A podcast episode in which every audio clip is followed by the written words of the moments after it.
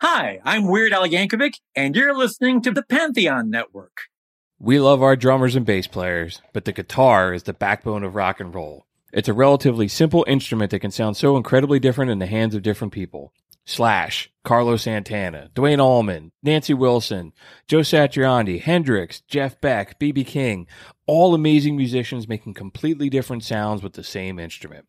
On today's episode of Prisoners of Rock and Roll, we're each sharing our top six guitar players of all time. We're going to defend our picks, talk about what makes these musicians so great, and of course, listen to some great tunes. Let's go.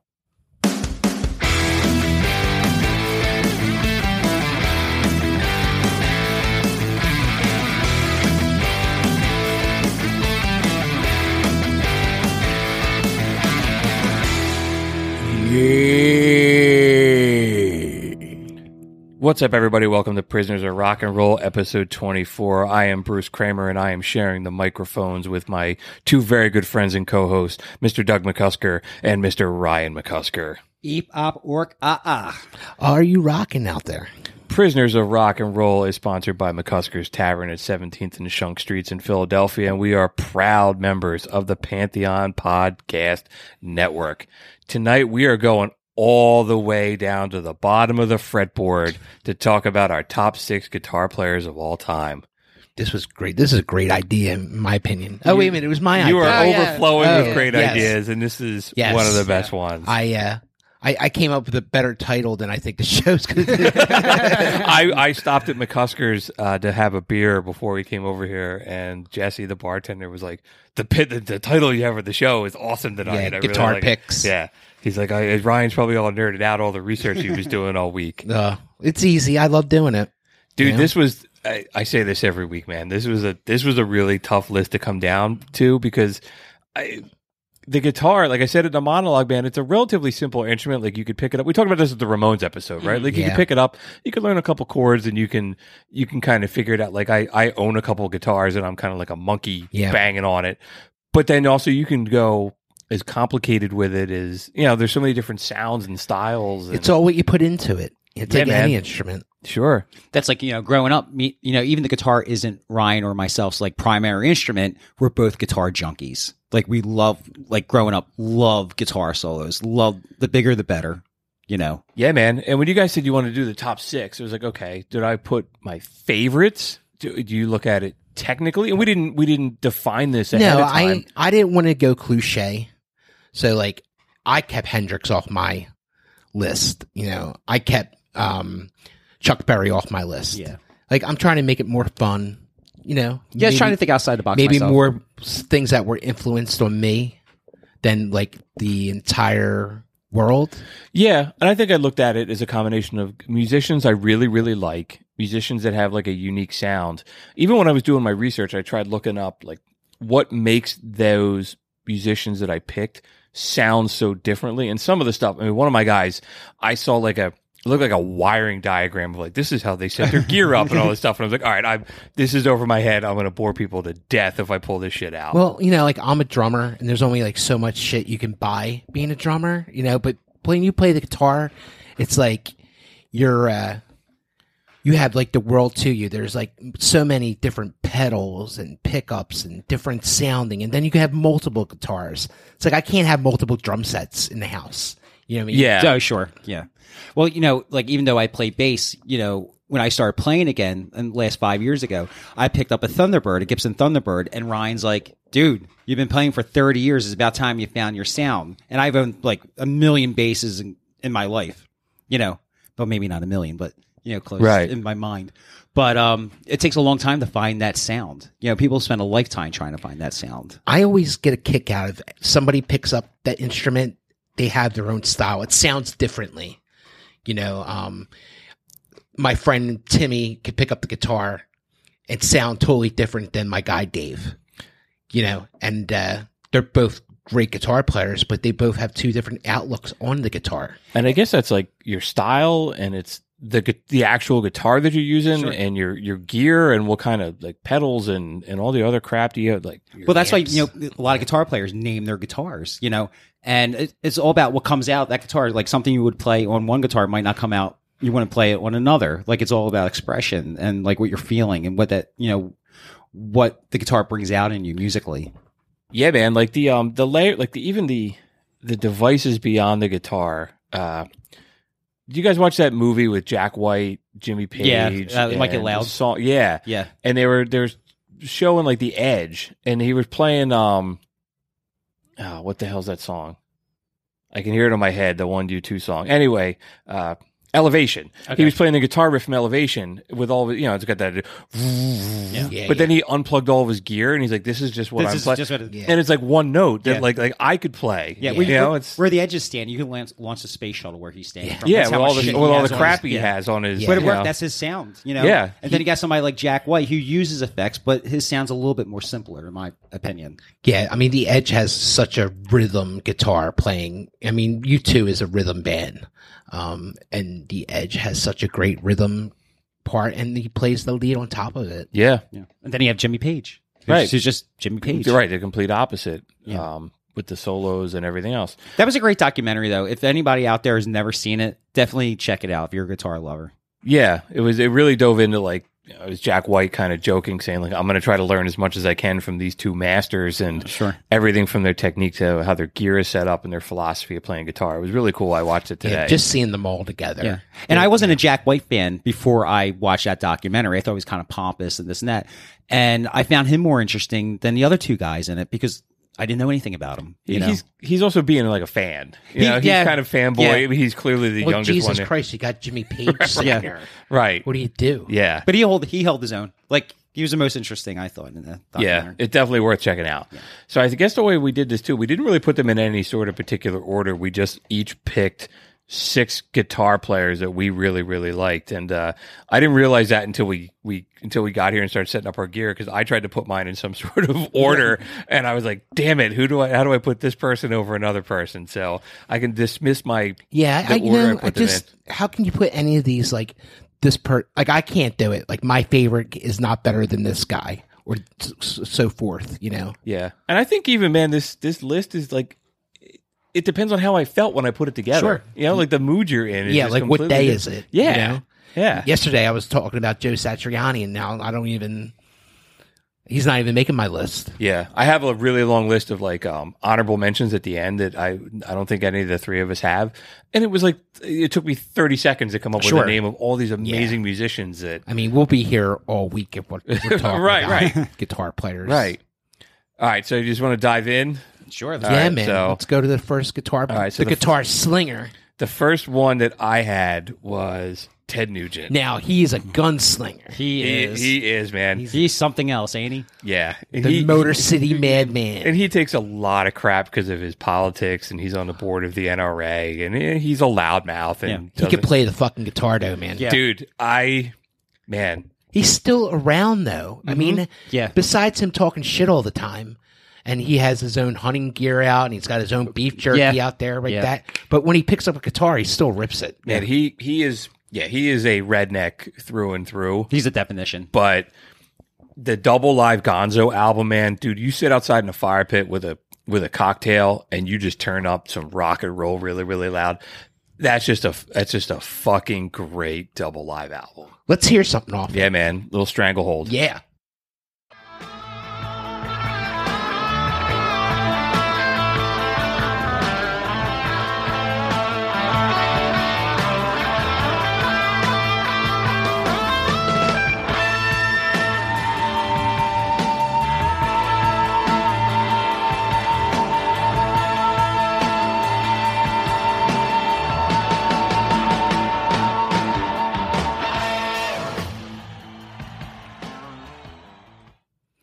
I just I love this album. So awesome. What made you pick Ted Nugent? I Bruce? said it's you know what, man, in the like the mid to late nineteen seventies, you had a lot of really big sounding guitar rock and roll. Yeah, you had Mm-hmm. like Zeppelin and Yeah. all those other bands.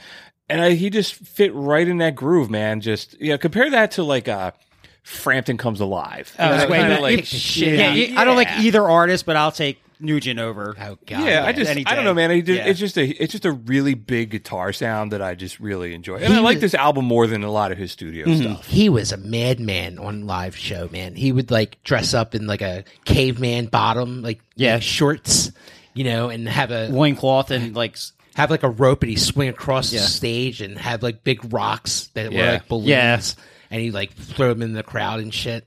and I and I went a little bit into like the gear that these guys play, and he Yeah. buy- he plays a hollow bodied guitar because he wants a lot of feedback Yeah. when he turns it up really loud, um, which kind of they said a lot of other musicians that play that style of music wouldn't do that because they're like, well, it sounds like shit, and Yeah. he just embraced it, and you could hear it in there that kind of like it's real fuzzy, Yeah, yeah. and it's a lot of feedback, He the style of guitar that he played was a Gibson Birdland guitar. yeah, Yeah, um, I don't. I, I I see the bodies of his guitars, and they're like huge, like Michael J. Fox and Back to the Future guitars. yeah. like those big animal things, you know. Um, but yeah, I think I thought it's a big part of his sound. Sure. You know, um, I think his playing is like him. It's wild. Yeah. you don't know where it's gonna go.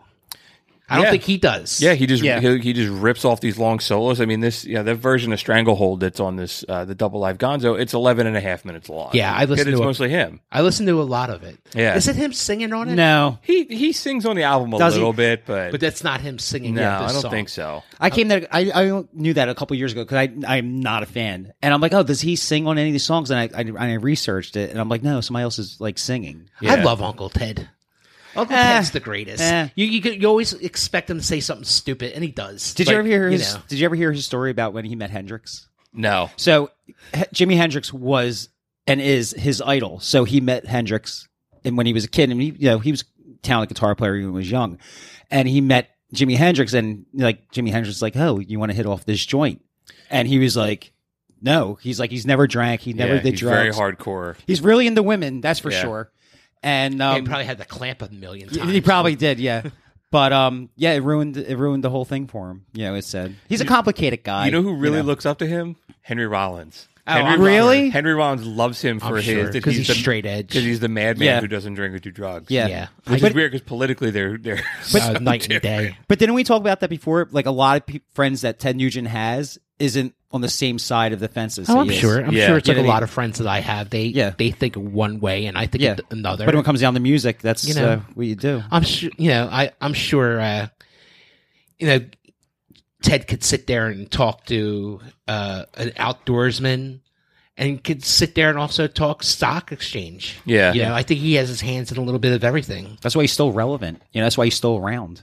Do you, know? guys remember the super group called Damocracy? Damn Yankees. No, d- d- well, Damn Yankees was Yeah. cool. So he was in that, and that was with um, Tommy, Tommy Shaw. Shaw. from Styx and Jack Blades from Night Ranger. Which, by the way, Shaw and Blades put out a couple albums in like the early two thousands, and they're really, really good. It's just like the two of them with acoustic guitars covering a bunch of stuff. It was really cool. Oh, cool. But there was this a VH1 show in 2006 called Supergroup. Yeah, I remember that. and yeah. that and he was And all- Ted with with uh yeah yeah yeah. Scott Ian was on that. yeah, it was Ted Nugent, Sebastian Bach, Jason Bonham, Scotty Ian, and Evan Seinfeld from Biohazard, and the band was called Damnocracy. That's right. And they played one show, and they played Ace of Spades, TNT by ACDC, and then songs from Skid Row, Nugent, Anthrax, and Yeah. Uh, Zeppelin. I was like, I don't, I don't remember that yeah, at all. it was Yeah. it was like um a surreal life. It was uh, Yeah, it one of was those a- just I shitty- watched it. Yeah, I yeah, watched so did it. I. I loved Yeah. it It was because I fun. love Scott Ian. Yeah. you know, and I I think he's hysterical because he's so like funny, and that him interacting with Ted Nugent is hysterical. Yeah. Like Ted Nugent would wake them up in the morning, like uh, Yeah. He's like a dr- like a drill so sergeant. like at like three o'clock in the morning, they set up like amplifiers I- and, and like, rocked out Ted Nugent while he was asleep. I was reading like the recaps of each episode, like on Wikipedia this morning, I'm Mm-hmm. like, and it just it just sounded like a the, the standard issue cliche, shitty celebrities crammed in a house. or- Sebastian Bach is such Yeah. a dork. he's a clown. He's such a clown. It's Yeah. like he like ruins the whole thing. Like you know, Ted Nugent's kind of like you know, he's kind of humble, and so is obviously Scott Ian's very humble. And then you got the guy from Biohazard in there, and the only reason he was in there was because he's married to Tara Patrick. Yeah, he's That's like, right, He's yeah, I like a forgot porn about that. actor. Yeah. Yeah, he- he's like a director. somebody yeah, told he's, me. yeah, right. yeah, he's a director. and he's an awful bass player. He's I don't know too much about him. Biohazard. I seen they had him. like one Yeah. good album. I seen in the nineties. Yeah. Yeah, and they had that one song with uh, Onyx. It's on the Judgment Yeah, Night soundtrack, but- but, For him to be in the supergroup, that's like bullshit. yeah, He's the only one who showed up. yeah. All right, man. I guess that's it with Ted Nugent. Let's go on. So the next artist that I have on the list here, I believe, is Doug's, and I I love that he's on this list, and that's Gary Clark Jr. Yeah, I picked this because you know I I think we should definitely recognize Gary Clark Jr. We never talked about him, and honestly, you know, within the last fifteen years or ten years, wherever he's been around, he saved the blues and rock and roll, in my opinion. Yeah, we talked about him like very briefly in the blues episode. I I always liked him, and I've been listening to him a lot more since we started doing Sure. the show because he came up in the blues episode. This song that's on here, "Low Down Rolling Stone," I I fucking love this. Yeah, you song. like text me early in the morning like this Yeah. song is fucking great. I love it, man. It's just really good. Rock it out, man. All right, dude, let's do it.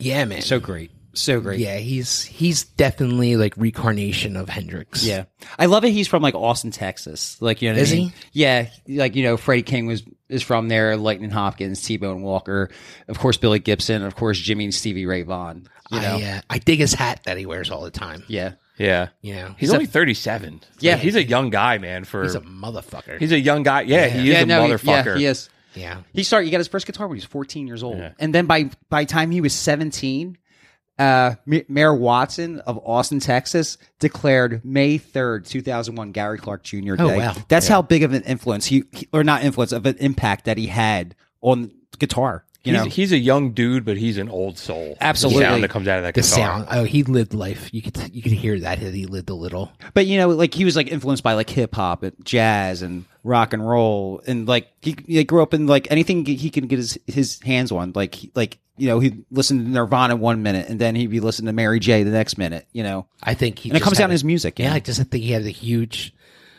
open ear for anything that rocks. You know, I mean, he's definitely funky. Yeah, he definitely has a big like rhythm and blues and soul thing. There's a song that he has. It's called "Feed the Babies," and that's like right kind. I wouldn't really put it in there with Motown. Maybe like uh not chess, but um, what's it? What's I'm sorry, you can- Stacks? yeah, you can Like put the it. You Stax can put it out in Records kinda? stacks. Yeah.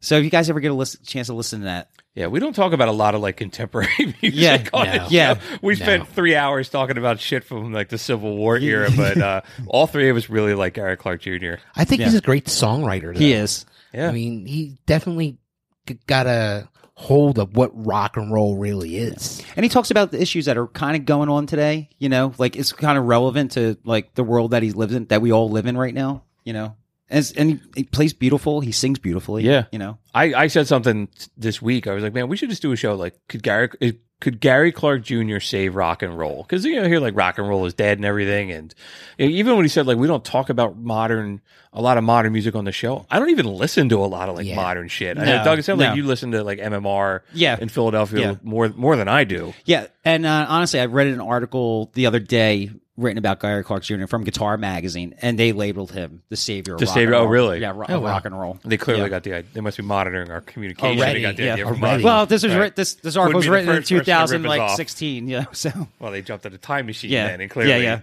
No, Clearly. I, I would love to see him in concert. I seen him on the um, Crossroads concert. They did like every year they had that Crossroads concert. Mm-hmm. Yeah. Man, he just Is that the thing where they smokes it. they put together like two artists that aren't related, or am I thinking of Um, something I don't. else? I think you're thinking of something else. This is like Okay. Clapton's festival. okay, and that's when he really really shined out like but really people really started noticing him because he played that fairly young also he might have played that when he was like 17 18 for the first time and um I th- i'm pretty sure they have it every year Yeah, I, I just think a lot of people say rock and roll is dead and not know about Gary Clark Jr. You know, um, he c- is carrying the flag of what rock and roll truly is. Um, and that's what's missing from the day. You know, it's like to be a rock star. No way is he gonna be a rock star. He's not pretty enough. yeah You know, like no way is he gonna Yeah. be on on like People magazine or some shit to be what, what monster rock stars do, you know, or yeah, you know, like yeah, and I, they're- don't- I and I don't really think that like popular radio, whoever listens to radio, I don't think like MMR and all these rock and roll channels are playing a lot of Gary Clark Jr. you got to listen to songs. 88.5. yeah, yeah, 88.5 is the shit. Oh yeah, Yeah. Uh, WXPN. Yeah, Yeah, here yeah. in here in Philadelphia, it's kind of like the kind of like the indie indie. You know, it's like Yeah. it's, if you turn the log over, they're the it's on the other side of the yeah, log. they have like a jam band kind of feel. They Mhm. play Yeah. a little bit of everything. Mm-hmm. Yeah. yeah, but I just think he needs a little bit more attention than uh, than what he has. But that's okay. We'll, It- we'll keep yeah. it all It to was a great- it was ourselves. a Great, pick. He Yeah, was great in pick a, to be on here. he was in that Miles Davis movie that Miles had. yes, yes. And he was at the end of it, being like, you know, Miles was the influence on him. Uh, I forget who else was on that stage Yeah. at that point, but he was definitely there. I never seen that. Oh, that's a great movie. Mi- Uh, Chia, Oh, Don Shea. Oh, I've seen. I did see Yeah. that, and I didn't know that he he's was in that. great as Miles. Davis. Yeah, he's he, great. he's like he should have won an Academy Award for that. It's better than that. It is in the new Space Jam movie. That's my Oh, yeah, see, Uh, I my haven't kids seen have it. I didn't watched, say it. My kids have watched it like four times in two No, weeks. yeah, I- you Isn't that watched thing it like like two five hours long, times. man? I, it's a, it's just a two hour commercial for Nike and shit. So Hmm. cool, man. All right, let's keep rolling. Uh, next is pick from Ryan, and that is George Harris. There's no bad picks on this. No. No, entirely. no, I But mean George Harrison. Harrison He for was the an Beatles. influence on so many guitar players from the beginning. You know, he, I mean, he- you know, he takes a lot of his style from Carl Perkins that we talked about. You know, he's you can really hear his style on like maybe like a hillbilly kind of, you know, picking as they say, a little picking guitar. But um, does he get overlooked because he's not Lennon and McCartney? Yes. I mean, I you're don't like, think so. I don't think You so. don't think so? No, not in the Do you think today's he, he's age. the, is he I- the third most talented Beatle? No, he's No, the, but the- he's- the- he's the number one talent. Okay. but like we're talking about guitar players Sure. all those songs that he played solos on but i picked a song um, that he did on his solo career um It's let's one of play my it. favorite songs, My Let's- Sweet Lord. yeah play it Yeah. from the beginning Okay.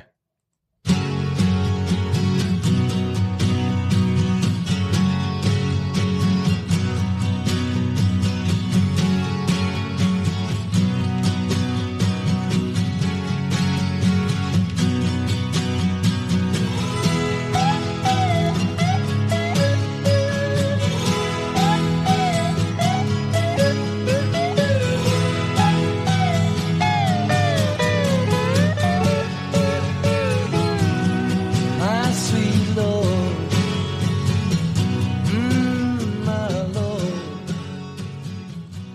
no george was a great songwriter And it just it's awful that he had to stand in the shadows of lennon and mccartney that was an example of one of his great intros that he does.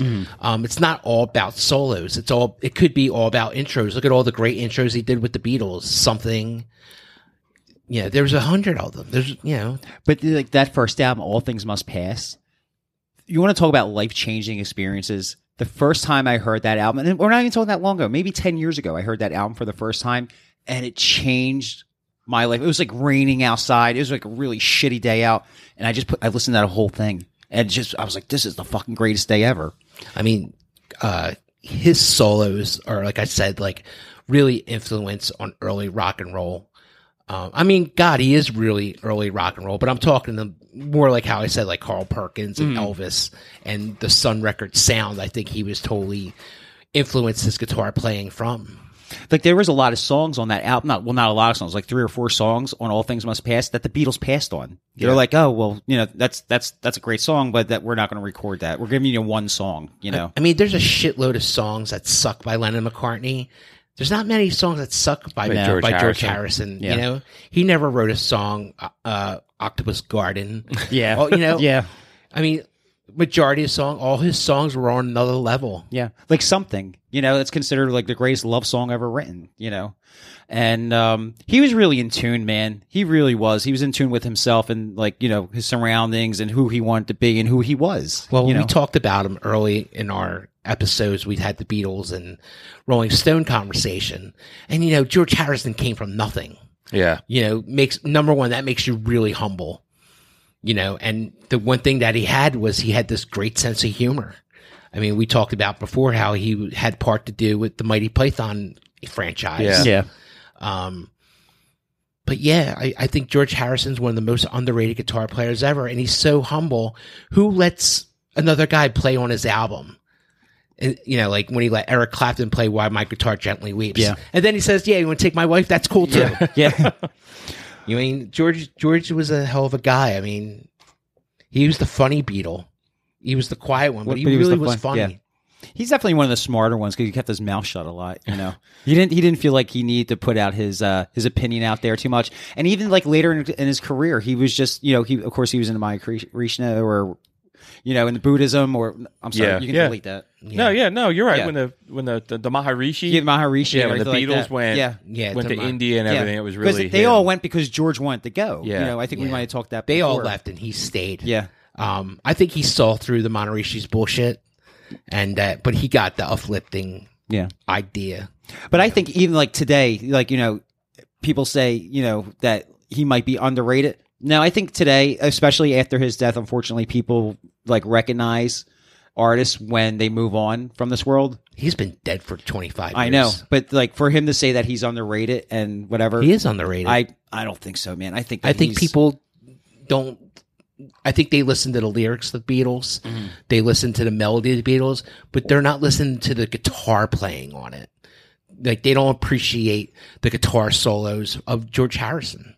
I don't. I, I think- don't think yeah. a lot of younger people s- even listen to the Beatles anymore. Yeah. That's Uh, we- We, blasphemy. talked. We talked about that in that that episode we did on them. That I like. My kids don't They don't particularly care. That's crazy. No, I don't. I mean, maybe they have to reach an age, maybe Maybe. you know. You, Yeah. yeah. you always got to get that point in your life where you discover the Beatles on your own. That- That's the only way you, you can find the Beatles is if when you discover them on your own. Every once in a while, like you get one of those. The thing shows up on Facebook, like you know, who's the most overrated band you can't stand, and there's one of those things that's like twenty thousand comments. The Beatles are on there a lot, Sure. like, all Oh, the time. a lot of And people people hate don't the get Beatles. it, which Yeah. I, just blows my mind. If somebody tells me they don't like the Beatles, I don't trust them. You, s- I heard you say that before. I was like, I man, don't- you I say don't somebody trust them. He says like, somebody at the bar. He's like, man, that guy don't even like the Beatles. So why you like? We Yeah. don't trust Yeah, him. what do you care what he has to say? Yeah, like I don't like I don't trust people who don't drink or swear. Yeah. and if you Yeah. don't like the Beatles, you don't trust them. Uh, Yeah, so Ted Nugent's out.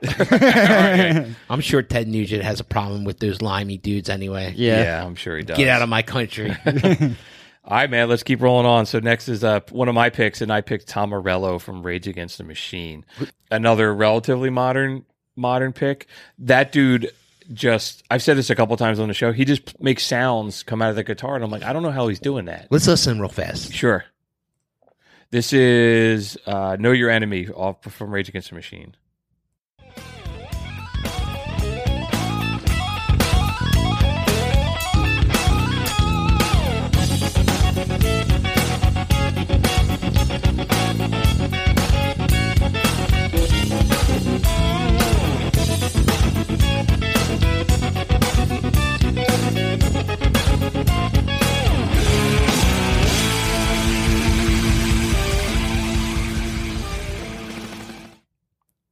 Hey man, I just I picked him because I, he just does so many different things with the guitar. He's he's a DJ. Yeah, Yeah, you he took the changed words right out of our- my mouth. he changed the whole way the game worked, man. he he uses um, the volume knobs on the guitar to go up and down, and he's placing his fingers up and down the fretboard. Yeah. But he switches hands. His right hand will go on the fretboard, and his Yes. left hand will be tapping with the with tapping the strings with the whammy bar and with the knobs and all that. So he switches. He crosses over his hands. It might be a Yes. technique thing. He, you know, who knows? Probably like his rhythm. Like we can't do one rhythm with one hand that he does Yeah. with the other hand. Yeah. Possibly Possibly. he won't use like a um a slide, but he'll be rubbing his Yeah. hand like Yeah. three or four You know what fingers he up. uses for his slide an Allen wrench. Yeah. Does it really? Yeah. that makes sense. I mean, you Yeah. can kind of hear it that Yeah. sound, Like- like, that metal Yeah. on metal sound, Like the which gu- is weird. That's, I'm sorry. No, no, I'm so, I'm sorry, but the uh, the um the solo in Bulls Parade, Bulls on Parade, he used an Allen wrench, right? You know, Makes me think of like in the blues episode we're talking about the guys were using knives as as Sure. slides Yeah. on the um yeah even if you you read an interview from him he says that he was more inspired by like Run DMC and Public Enemy Yeah. than anybody else and he Yeah. said that he was one of those guys that you practiced eight hours a day and he's like all right I got really good and now I just sound like every other really good guitar player so I got to go and experiment and continually push that's and like try he, to do I, other I- shit I just heard I just uh, heard an interview with him. I think it was probably Stern or something like that, and he was talking about like when he was in college, he never went to class. I think he went to Yale. And he did, never he yes. never went to class, even though he's smart enough being Yale. He just didn't find this is what he wanted to do. He's just, a- I think he's just such a brilliant guy. You can't let him sit in a, a classroom. No. You know, you gotta let him do. He made his own guitar. that that famous guitar that he has. The blue one with the hippos on yeah, it. it's- it, um, it's it's a part of a Stratocaster body with a Corsair neck. Um, so he like basically Frankensteined it, Nice. you know. Um, But yeah, he's he's totally that guy to make his own equipment. He, he- to make that sound that he makes, he had to make his own equipment. and I think his diversity too. Well, first of all, like he's a little bit like Joe Strummer that he's like really smart, really political. Yeah. I looked at it a little bit too. Like his mom was a teacher and his dad was an ambassador to the United Nations. Yeah. Wow. So he kind of like Joe Strummer had that too. Like Yeah. his dad was Yeah. like political class kind of stuff. But his mother raised him. His father didn't raise him. Yeah. and I think he he grew he grew up somewhere in uh, like Brooklyn or Oh, no no no like up near Boston. okay, like somewhere up there. He was the the only black guy or whatever yeah, to be in his area. So he got like a lot of racism growing up, even though he was half white and half black. You know, everybody just saw the black in him. So it was like, oh, what do you do playing guitar? I think You know? that's what his that influenced them. The play guitar was probably the you know what hip hop was happening, and it had the influence from him playing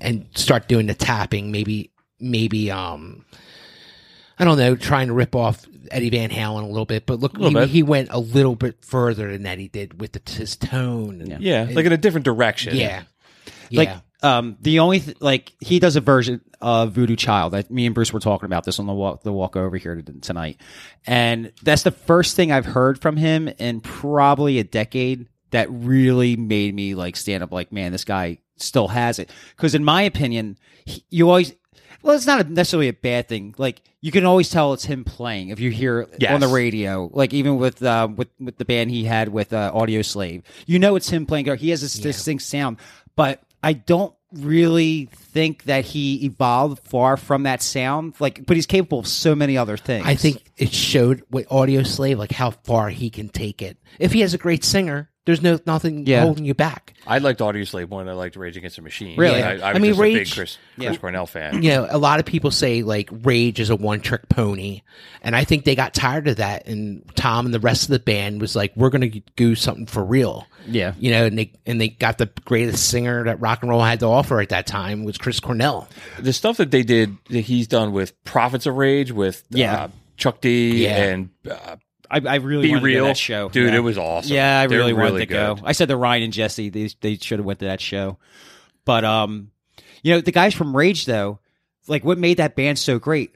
They had a fucking great rhythm section. And Sure. Zach De La Roach, man, he's a genius with words. You know, W- you know, regardless of how you feel about you know Their politics. the politics or anything like that, but They- he's a poet. You know, They were on my list of bands that I thought should have been in the Rock and Roll Hall of Fame when we Yeah. did that episode. yeah. They are what rock and roll is about. uh, You know, is about breaking out, is about being against Sure. things, being a rebel. Now, how would you label Rage Against the Machines music? Would you say that they're punk, like the idea of punk, because they were doing something that nobody else was doing? Yeah, it's like it's like it wasn't grunge. Yeah, it's I like wouldn't call rap- it new metal. No, No, no. no, no, no. because that that And that was before all the new metal shit. yeah, like 'cause I yeah, mean, new metal 93. largely Yeah. sucks. Yeah. yeah, in 1993 when this album came out, man, Nothing said shit. Nothing that that 1993 was almost a zillion years ago. Yeah. Still, nothing sounds like that album. No. no, it's so stripped down. That's what the production Yeah. of it. I love it because it has such a punk rock production of it. but they did that whole album live.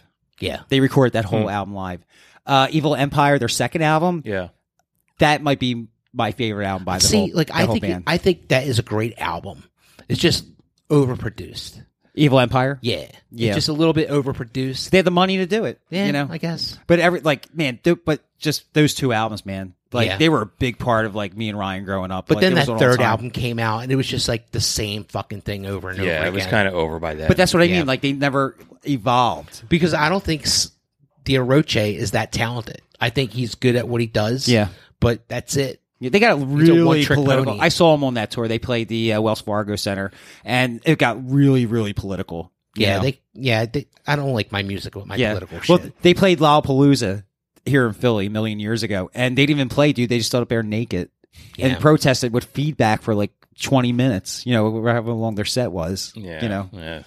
I, what I also love about Tom Morello too is like he th- his other band, the Night Watchman. Yes. it's not my it's not my favorite, but it is like he's with an acoustic guitar. He's doing like singer songwriter Yeah. stuff, and then he toured with fucking Springsteen. That right there just shows you how good he is. Yeah. Right. He just he fit in a band with and he's sharing a stage with like all these other guitar players and just played a role. Mm. You know, and the people that are like not into uh people that are into Rage and not Springsteen are like, really? He toured with them? Like, oh yeah, dude, he'd was go just up in there. the band. Then he'd go up there do Ghost of Tom Joad Yeah. every night, Yeah. and then he'd go up there and do Lost in the Flood. Yeah, it was and awesome. tear it up. But his solo stuff is that's a little too political. I don't think, it's not. It's in my opinion, it's, it's fucking horrible. Like his solo political, like you know, acoustic stuff. yeah, like, he's You like know. trying to be like Woody Guthrie kind yeah, of kinda yeah. stuff. But I respect it. But it's just not my thing. I Yeah. just think it's awful. You know. Yeah. But Does like, he hey, like, we- sing on it? on- Yeah. Yeah. Yeah. Is it real mal- malotone? Like Yeah, malotone? he, he has a show on uh, Lithium on Sirius XM that Yeah. he plays a lot of lot of this Does his he? own he plays a lot of his own shit, and uh, he has like his mom on the show and stuff. But Yeah. it's uh, yeah. you know it's He was I, on. I respect that he's trying something Yeah. different. Yes. See, my whole thing is why does everybody ask uh, Dave Dave Grohl what his opinion is? They got to ask Tom Morello what his opinion about rock and roll is more often. They've been, I, and, and honestly, like I listen to a lot of Sirius Radio, and he just did. He does. He has a show in Ozzy's Boneyard also, and I Hmm. was listening to it last night at work, and it's, the stuff that he plays is just fantastic. Popular bands, but like tracks that are kind of lost. deep cut kind Yeah. of stuff. Yeah. that's cool. But he like a he has a huge genre of music that. he no, likes. he's definitely uh, a collector of sounds. Yeah. Sure. You know, I think that's the only way I can put Yeah. it. Like That's The actually Edge. Great. Yeah. he's Yeah, a like The cult- Edge. Yeah, that's another right. yeah. Cool. All right, man. Let's keep on rolling. Next up, Doug, this is one of your picks, and you picked Metallica. And I was surprised because you you pointed out that you're picking James Hetfield James and Hetfield. not Kirk Hammett. James Hetfield is the greatest rhythm guitar player of all time. You know, he's like he just gets overlooked by Kirk a lot, you know, and the uh he does a lot of solos. Like he um he does a solo he does a solo master of puppets. He does the solo nothing else matters.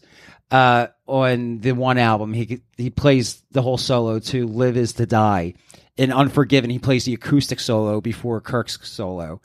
He does a solo in Whiskey in a Jar, the cover by uh Thin Lizzy. Lizzy. he definitely has a great way around how he plays. Yeah. Let's hear uh, Hetfield play the guitar solo. Nothing else matters. All right, let's do it.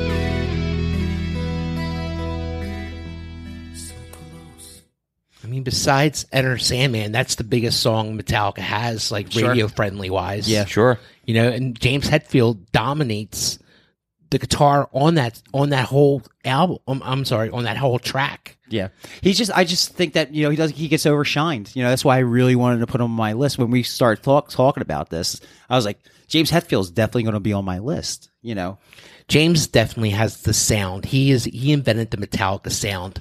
Um, I'm you know a lot of people say Dave Mustaine had a lot to do with it, but I think you know Dave and James definitely also went head bunted when they were drinking. But I think they're playing differently head bunt all Oh, the time. You know they are just like totally two different things. Like every song that you hear Metallica plays, there's James Hetfield. Like every, uh, every hook, every this, every that. You know, every song is written by Hetfield Yeah. and Ulrich. Ulrich. You know, Yeah, I mean, I think they're two of the greatest songwriters that metal have to offer. yeah, I Mm-hmm. mean, sure. you know, I mean, I mean, they write songs about you know, you know, sanitarium. I mean, you're, that's on another level. Yeah, sure. You know, uh, back to the front. It's you they just have so many great songs, and James Hetfield wrote all of them. dude, they're a hit factory. You know I, what mean? love I love James Hetfield one guitar he made, and its name is Carl, and the and it's made from the garage from what the house they uh, made uh, Master Puppets, Master, Master Puppets, in. Puppets. Ride the and it- Lightning, and yeah. it's the garage. It's wood from the garage that they made all Huh, that shit from. I didn't know Yeah. that. Yeah, I just found today his name was Carl. Yeah, So, Okay. yeah. because it was uh, because the, the street they lived in was called Carlson uh, Boulevard Okay. out in San Francisco. So the guitar, you know, I also did research on this because I think like I think I love the story. I heard it like a thousand times. I watched it a million. You could watch the story on YouTube of him talking about the guitar and happening in front of him. So on the fretboard, you have Kirk, Lars, and um, James. Then you have Cliff walking away from them. So then you have Cliff walking toward the Golden Gate Bridge. So Cliff went to San Francisco before the other guys, and they followed him there. Yeah. And then they have Cliff going into Orion. This is when he died, you know, and they have the song Orion. So that's Yeah, something yeah. really important to them. And then they have them all like in the afterlife together at the on the top of the neck. So on the back of the guitar, there's four Kennedy do- uh, dot like silver Yeah, silver- dollars, silver. and it has all their birth years Hmm. on it. And underneath the the plate, there's a um another coin of when they recorded Master of Puppets. Is There's like a lot of thought and Yeah, love it's really put in cool. this, like a lot of thought and love put in this guitar. So you know, um, there's like nails sticking out of it and this and that. And yeah, it's real rough. Yeah. like he wanted to keep it. Like Yeah. maybe he could get a couple splinters out of Yeah. it. It- the, you the, know. the guy who made the guitar, his name's Ken Lawrence. He's like a huge like like guitar maker, and he made it. And I I just love this fucking thing. But I have to give it up to the guy who kept the wood all these years. Yeah. I don't know his name, but he was friends with the guys in Metallica. Yeah. And he was always Kept at it their all. house parties. Yeah. And when you know, when they were finally redoing the property years and years and years later after Metallica lived there, he like salvaged this wood from it and then, you know, he's obviously lifelong friends with James Hetfield. He's like, Look, here I I uh grabbed this for you. Well, you know, I in this one interview, if you look it up on YouTube, you know, uh, James Sinner talking, he's like, you know, I just had this rock star moment. Like they have this big headquarters out in San Francisco. It's called Q or something, EQ or something like that. And he's like, let's just get the whole garage and bring it in here. And then they find out that it's gone, and they go to the house and they um they they unveil the guitar there. You know, Huh. I just love it. Like I like Yeah, me- that's cool. like I don't me- know any of these. I yeah, don't know me any and of this Ryan story. saw him a few years ago, and I'm like, "There's that guitar at you know, there it is. There's the Garage Days guitar. You know, Hmm. it's just super cool, man. It's one of my favorite stories. Nice. All right. But yeah, James Hetfield, you know, underrated and definitely needs to be recognized. Absolutely. Great pick, man. Uh, sixth pick on our list. Ryan, this is back to you. And I believe you picked uh, Trey Anastasio from Fish. How can yeah. I not, man? He's a he's one of the greatest guitar players ever, and I'm just not saying that because I'm obviously a huge Fish fan. Um, his his let's just let the music do the talking. Let's just play a little bit, and we'll go right to his solo. All right, cool. Let's check out Down with Disease. This is off the album Hoist.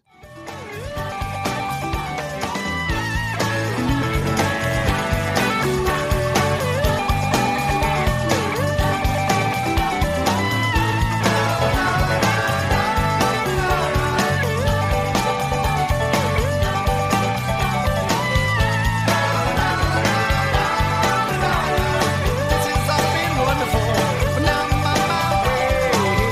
Waiting for the time when I can finally say. I just think his guitar playing gives off this aura. I mean, it's so special. It's so different than any other guitar playing there is. S- Trey is Trey. I Yeah. mean, You know, when when we ever go see Fish, like I'm a huge Mike Gordon fan, but like again, we're big guitar fans of Trey Anastasia, and I find myself concentrating on more of listening to what Trey's playing on his notes than anything at Than times. anything else going on with the than band. anything going on with the band. You know, if I'm listening at home, I'm listening more to Mike what he's doing, but that live thing, Trey just has a sound. You know, Um, Trey's guitar is handmade by Trey's friend, an audio technician named Paul Lig- Gottdock, Langudak, whatever, L A N G U E D O C. Well, he makes this. He makes Trey's guitars. They're so different than any other guitars that there is out there. The no, nothing sounds like them. They're they're like made for him. They're one of a kind. You can buy copies of them now, but like the original guitar, he has like maybe five different styles of the guitar like through the years. Maybe maybe a little bit more, but they're all like kind of the same because they all have the same sound. Okay. Yeah. I mean, fish is a cultural thing, you know. Um, we're going to talk about fish coming up on our news Yeah. thing, um, our news segment. now g- going back to his guitars. So how long has he been making his guitars? Through like pretty much his whole 84. career, eighty four.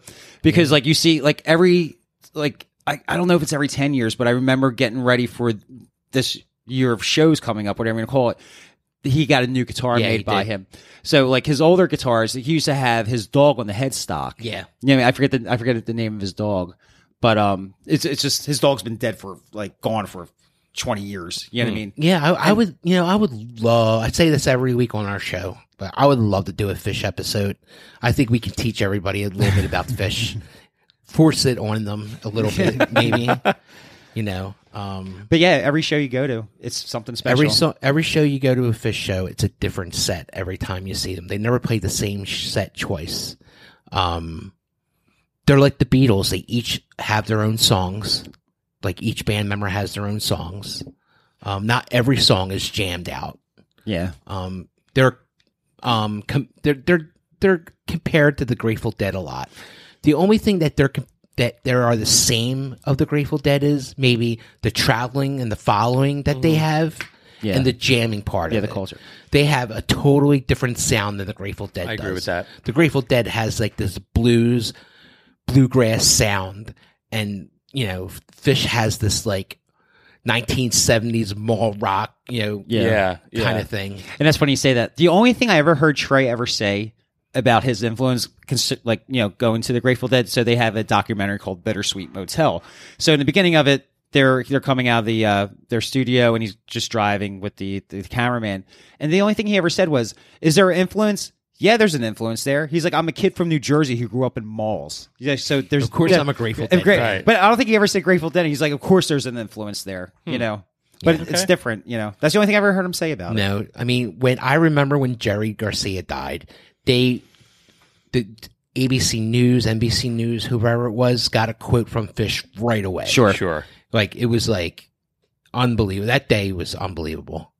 Um, but Trey, I think, is so underrated. Nobody knows who he is. That's why he's on the radio because nobody knows who nobody he is. knows who he is. I mean, shit, nobody knows who Fish is. Yeah, even though they they play They, even though they played thirty thousand, thirty-eight Right, thousand. 38,000 Yeah. people on the beach yeah, Christ. this weekend.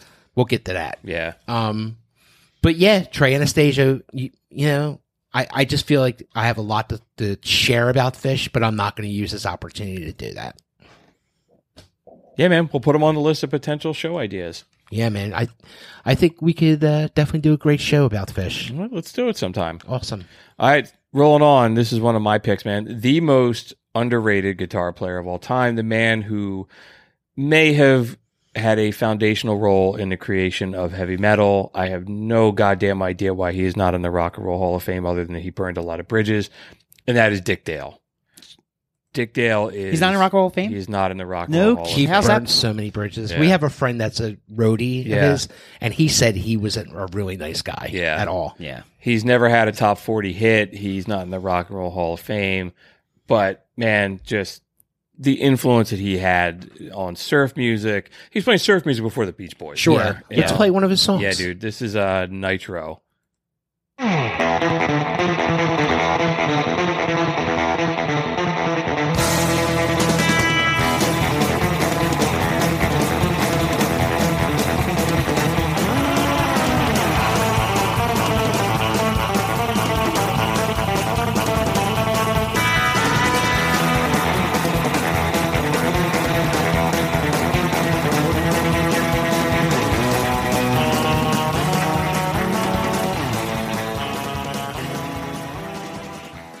wow, dude, I never heard that before. I- that's wild. I think I've said that. I think I've told this story a couple times on the show, and I always edit it out because it's not relevant. But we went. I saw him like three years in a row. He was like the headliner for the Asbury Park Surf Festival. And one year it was like my wife and I were like, "Fuck it, let's just go." Twenty bucks. Sure. I know who he is. I saw Pulp Fiction. I know that song. Yeah. And he was like, he was seventy eight. And he had to get like they're playing at the Wonder Bar, little tiny place in Asbury Park. He had to get helped up on stage. That was our buddy that helped him up Yeah, on stage. 'Cause yeah. you said- I'm like, you see the guy that's helping on stage? That's our buddy Waldo. And he jokes that like he can't play too hard because he's going to blow out his colostomy bag. And he Yeah. says like I'm only playing because I'm trying to earn enough money to Yeah. pay for my cancer treatment. Yeah. Yeah. And we're like, man, this is going to be really It's sad. sad. Yeah. But he, the biggest fucking sound came out Yeah. of that. Yeah. When he had that guitar in his hand, it was like he was no longer a frail person. His Sure. hands, He was a Like he monster. played that song Nitro, Did and he? his hands were just as fast as what you just heard. Unbelievable. And my and like the there was like a fan by his face. His ponytail was blowing away. And I remember like the whole thing ended and everybody walked out. My wife and I were just standing there. We walked outside and we didn't say a word to each other. We're just like, holy shit, what did we just see? There's some. I- there- oh, he's there's a some great recordings Dick Dale did with Stevie Ray Vaughan. I don't know if you ever seen that. I have not. dude. but that I, I sounds was really listening cool. to it this week. It was awesome. I mean, Dick Dale.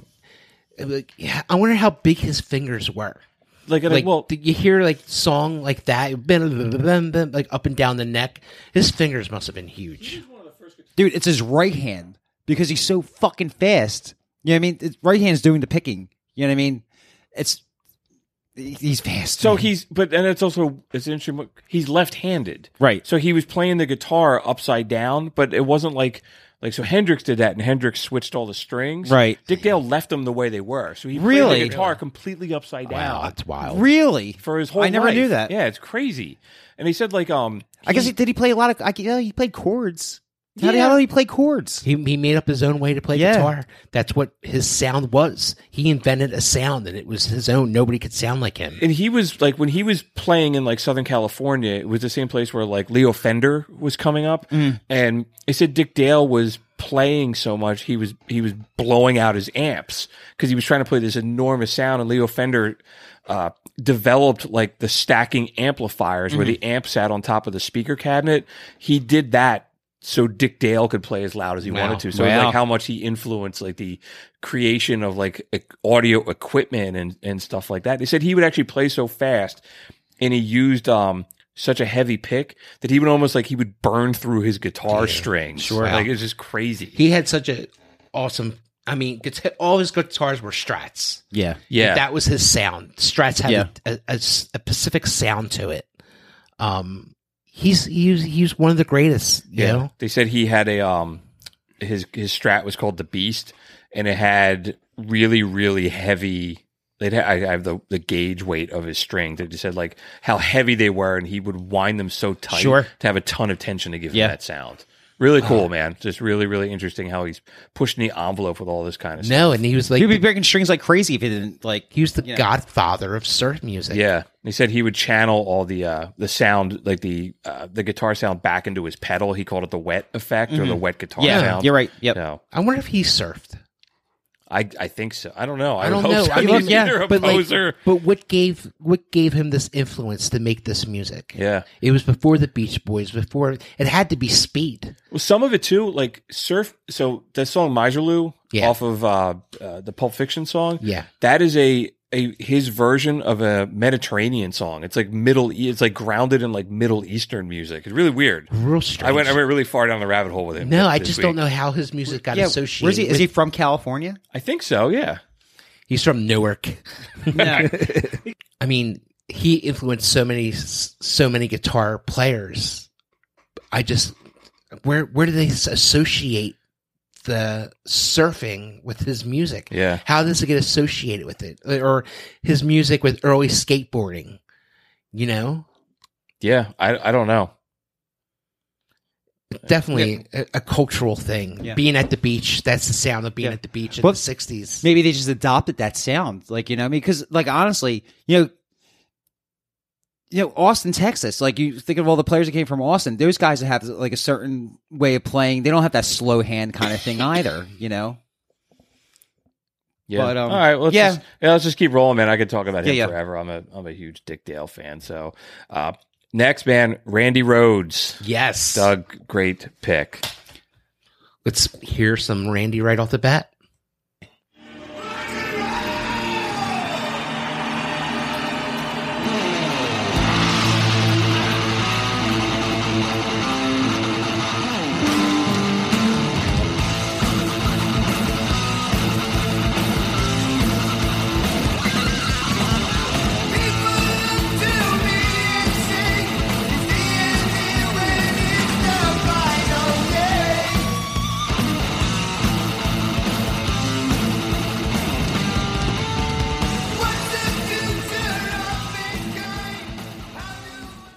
I love Randy. I'm like Doug. Why did you pick Randy? I think you know with uh, Randy Rhodes, the first time we heard heard him is of course like on like MTV from like Crazy Train. So you know, I think Ryan, you were the first one to buy tribute. Yeah. And I think that was just the gateway to like heavier music for us growing up. That led into Metallica for us, you know. And like like dude, he was just amazing. I remember the first time I listened to that whole album. I still listen to it. And it just blows me away to what he was doing. And he was such, you know, a great rock and roll, heavy rock metal guitar player. You know, he was also like this brilliant fucking classical guitar player, you know. Yeah, I don't listen to a whole lot of Ozzy from that era, but just as you were playing that clip, like the the riffs that kind of go off on their own and they come That's- back down, I was like, that is to me, that's like the essential But it- '80s hit metal. If you're sound. going to listen to something from that era, listen to tribute. That Yeah. is the because like he has like Blizzard of Oz and um no rest. No, I'm sorry, uh, Bl- Diary of a Man. Diary of Man, Yeah. Man. But they don't capture his sound that what they do Yeah, in the you have live. to do it live. Yeah. Randy um, was a awesome guitar player. He was awesome and also a, a great teacher. He taught even though he was this rock star. He still taught at his mother's uh, music school Hmm. out in California. And it's still there. It's still there. And it's just like, well, he's not going to do this forever. Like, I'm not going to be this rock star forever. I'm going Right. to go. I'm going to go eventually. I want to go back and teach. And this is just for like right now. He told Ozzy, "I I, I want to stop being a rock star." And I was like, "Are you fucking crazy, man? You've been gone, man." But like you know, some of the solos, you know that like you can just go back and listen, man. Like the solo, and I don't know, you know, Mr. Crowley. It's like we only listen to like thirty, yeah, 30 seconds. Look everything Yeah. he's doing in that s- in the intro, intro to that whole song. Like he's using every opening opportunity to to make a sound. But then you listen to like songs like mellower songs like Revolution Mother Earth. It's such a like a mellower like kind of like I guess they were trying to capture like that Sabbath like dark yeah, kind of thing. But um I, Randy, I know that like Van Halen was kind of like was already doing their thing by the time he I died. think Randy was something different. Yeah, but he died like he died in '82, March 19th. Now the question for you guys, you know, Van Halen, Eddie Van Halen, do you think Eddie Van Halen would have been just as popular as he is without wi- when Randy Rhodes died? No, I, I think they were like two different fruits. Yeah, but they were both doing tapping though. You know what I mean? Yeah, but uh, you know, I think everybody, I think a lot of people were doing tapping. Eddie Van Halen was just the best at it, and he Okay. had he was lucky. He, he was lucky. He had, he had the right band, the right time. But um, Randy, w- he- just by himself, he, he went in to audition for Ozzy. Yeah, and there 'cause- was a shitload of people yeah, there. because he, he started out with Quiet Riot. You know, before like Metal Health came out, he was their guitar player, and he played on a song called uh, "Laughing Gas." Played a song called "Laughing Gas," and I listened to it today. It's the, the song sucks, but he's great. Ozzy's benefited by having like That's his really good that's his- musicians around. Sharon him. knows what she's doing, man. Like you Thinking, know, like like between to Tony Iommi and then Randy Rhodes and Zach. Zach Wild. Jakey Lane is J.D. another Lane guy. just Uh, all surrounding himself with good musicians. I mean, Ozzy's not a very good singer. you know? No, no, but but, I- he's a great front man. yeah. yeah, but I he think he's plays a, a role. But I think like he's kind of like Alice Cooper, man. Like if you go, like we had that discussion. Like if you go play for Alice Cooper, you hit the top of the, the level. When you go play for Ozzy, you're hit the top of the level. And you look at the people like through history who played for Ozzy. Sure. It's amazing who played for him. You know who, who also became big. At, you know, the um what guitars Randy Rhodes used. Um, his famous one was a custom Les Paul 1974 Alpine White. That's a pretty famous picture of him using that guitar. He also used a 1957 Gibson Les Paul Black Beauty using photographers. You know, there's a lot of pictures. And he had the Polka Dot V, the Carl Sandow V, Jackson Rhodes White, the the prototype, the the Concord one that he made, Mhm. and then it was the the Jackson Black Roads with fixed bridge. They're but they're you know Fender Stratocasters also. uh, I, we probably told this story before, but one time me and Ryan played the Hard Rock Cafe in uh, Philadelphia. So when you walked into the Hard Rock Cafe, they had Randy Rhodes Flying V there, Oh, really and they had cool. like the, ki- the the case and everything like that. And you back then you could still kind of touch the strings or anything like Right. that. And we're like, oh my god, like you know, and we're just sit there. And I've been there, I was there quite often, like after that. And every time I walk in, I would just like strum it and just like walk by it. But um, Rainy so you're Rose. the reason why this shit's like behind glass now. Yes. I, I have a few stories. well, my girlfriend had it. We've been for 20 years. I've been in that place. My place has been closed for the night and just walked around and touched shit. Just all kinds- touched yeah, everything. touched all kinds of stuff in there. Very cool. But um, yeah, Randy Rhodes. Um, I don't think he's forgotten. Like, yeah, I mean, I think of, like the kids today. I think they, you know, It- yeah, they get it- into him. it really affected Ozzy when he died. I mean, I I read Ozzy's book during the pandemic, and uh, the the way how he described the crash, like he said how helpless they felt when the bus was burning to death, like burning Yeah. these people to death, and Randy was one of them, and how they could just stand there and watch their friends Couldn't burn. do anything. Yeah, you and there's know? just like they were just, you know, maybe there's a little drinking involved. You know, No, let's, let's well, go the- get yeah, this- the, let's the go get this- airplane yeah. pilot was doing fucking around with whatever he was, Yeah, and they And- buzzed the the, uh, the tour bus, and they they they clipped it, and the tour bus went flying into a barn. Yeah. or the I'm sorry, the airplane went flying into a barn. It was awful. Just another musician that just died under. You know, it's like he didn't OD. You know, just No. he just died Yeah. under freak circumstances. and every like you know he was a nice man also. They like said every- he was so he was he's so just a sweet. boring Yeah. guy. Like he wasn't a partier. Yeah. He was he would be like just doing scales all night in his hotel room like after the gig. He was he just said one he of was those just guys. something something he was doing until he went back to teaching. Yeah. Really, not what you think of when you think of like Ozzy's guitar player. Yeah. No, but that just shows that on the level of what Randy Rhodes was. He had students. You know, I, I was watching a special and, and they were asking Randy's brother, did he leave any uh, anything written behind? He's like, no, because he gave everything away to his Yeah. students. yeah, He's like, he never kept anything for himself. He just wrote scales down and everything, or songs or whatever. Here, try this, try this. That they didn't have anything in in the school with Randy's handwriting on. And you know, it's a Wow. real bummer. A few years ago, the school got broken into, and they had some of Randy's uh, guitars. They were stolen. Somebody stole them. I don't know if they Really? ever got them back. I, I want I to think it was the Quiet Riot shit. yeah. Hopefully, it was a No, choir. but I I think that was the Quiet Yeah. Riot stuff. but I think that um, Everything else is I in think the I Rock did and read Roll eventually that they did. They did. They did get that stuff back, but uh, I can't be sure. But that was a real bummer. You know, Yeah. somebody probably doesn't even know who the fuck Randy Rhodes What they is. what they stole, and the worth. Yeah. Well, I got it in the basement, so I know what it is. Shh, man. Shh. And you walk by it, you you put your Yeah. hands over it and play it like it's Yeah. in uh, the hard rock. Absolutely. All right, man. Uh, we got one more to go, and then we're halfway done, so we're rolling pretty good. Well, Uh, Joe Perry from Joe Aerosmith, motherfucking Perry. Let's hear it right off the bat. American rock and roll, Sweet Emotion.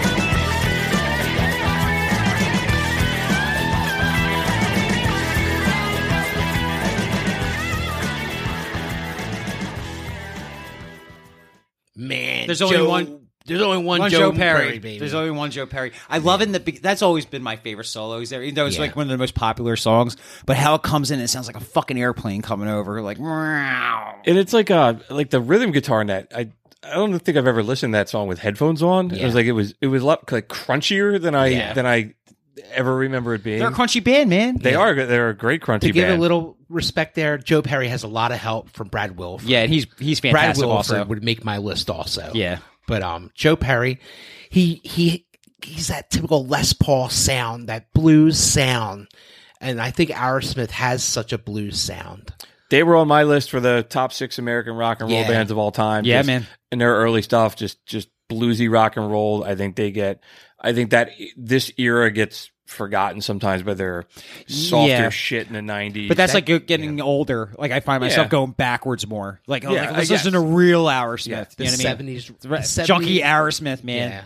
Rocks is the greatest Aerosmith album there is. Yeah. yeah. You mean I love I love all the Aerosmith that I grew up on, you know. Um but you see how cookie cutter they got over the years. But they wrote great songs too. Like we have well, they haven't wrote a a pop song. They haven't yeah. wrote a song since the Pump album. Yeah. right. yeah. Every every song that you hear from them since the Pump al- Pump album or Pink It's or the same whatever, it's like- shitty- It's somebody else writing it. They Really? ha- yeah, they haven't wrote a song in years. So they didn't write like amazing or really. Oh, I know they wrote all that shit. So so after get a grip then. That's what I. Meant. Okay. all right. Yeah, Everything. I was gonna I was gonna start like really? No, everything after I get a grip or, or Yeah. or maybe they did Pink. Yeah, But I just know in the last 20 years, They haven't done They shit in the haven't last wrote a twenty. song. Yeah, that's all right though. But um, yeah, man, it's like Joe Perry, man, you have people who became rock stars after Joe Perry, who Joe Perry was their influence. Like, yeah, I mean, yeah, I like mean, you definitely say like Izzy Stradlin is definitely a Joe Slash. Perry guy. Yeah, I mean, Joe Perry just he he dude, he's rock and roll. he is rock and roll. Yeah. But look at all the hooks that he wrote.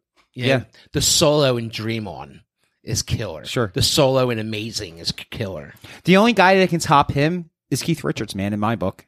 You know, I think Joe Perry's a more cleaner player. then no, you're right. Yeah. like it's two different. St- it's the same style, but it's two. It's different. You know, And they're they're always compared to each other. You know, Always. there's Yes. the American version, just Yeah. like Mick Jagger and Steven Tyler are always Yeah. compared to each other. yeah, They're both geniuses at what they do, but I have to agree with you. Joe Perry's definitely cleaner than Keith, but Keith is a dirty motherfucker, man. Like you know, I I, I love Aerosmith. I um I wanted to go see them for their 50th anniversary tour, but they got canceled by the pandemic. I love all their albums, but his earlier stuff is what Doug was saying. You know, his original ideas. I read Joe Perry's book. Um, he he was a very very hard working guy to learn the guitar the way how he played. Put a lot of practice hours in. He said he was so geeky and so dorky. The only thing he could do was practice guitar at home. You hear that of all these early rock Yeah, all Oh, the stars. guys. in Yeah, all- life. yeah, all these guys. I mean, me personally, I didn't have a life, so I just sat at home and played the drums the whole time. Sure. I mean, Joe motherfucking Perry. There you go. So that's nine. I think we're halfway through. This is probably a good spot. Maybe we'll take a little commercial break and then we'll come back and we'll bring it home. We'll talk about the news and we'll do the electric chair. I got some listener feedback and we'll take it from there. We'll be back. Stick Oh, around. Prisoners of Rock and Roll is sponsored by McCusker's Tavern at 17th and Shunk Streets in Philadelphia. There's something for everyone on the beer list and the jukebox at McCusker's. It's minutes from the sports stadiums in Philly, making it a great place to stop by for a few drinks before or after a concert or a game. Come see for yourself why everyone from Philadelphia Magazine to Playboy has called it one of the best dive bars in the city. Visit them at 17th and Shunk Streets in Philadelphia or on Facebook. That's McCusker's Tavern.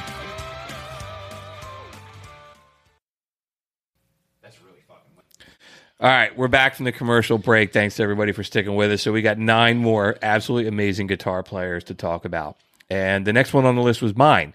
And I picked Brian May by Queen, who will be he's probably the smartest person we've ever Oh, talked about. on the show, After maybe the guy from Anal Cunt. There's not many rock stars that have like their their back- PhD, yeah. Jesus Christ, whatever right. he does, he's a scholar. as they Yeah, call he's a it. PhD in astrophysics, oh. Physics, man. yeah. But he is also a absolutely phenomenal guitar player, man, and he is such a integral part of the sound that Queen has, man. That's what, ma- that's what makes it so recognizable is the trademark sound of Brian May. Yeah, I mean Freddie Mercury's voice, of course, Oh, sure. is, is you know amazing and uh, distinguishable from anything. But the the music that Queen has, man, that layered sound of all the guitar. Yeah. He called it the three part guitar harmonies. You know, they're famous for layering the shit out Yeah, of the vocals, but they layered the sounds too. Um, Let's hear something. yeah. All right, let's go. Here's a little bit of "We Will Rock You."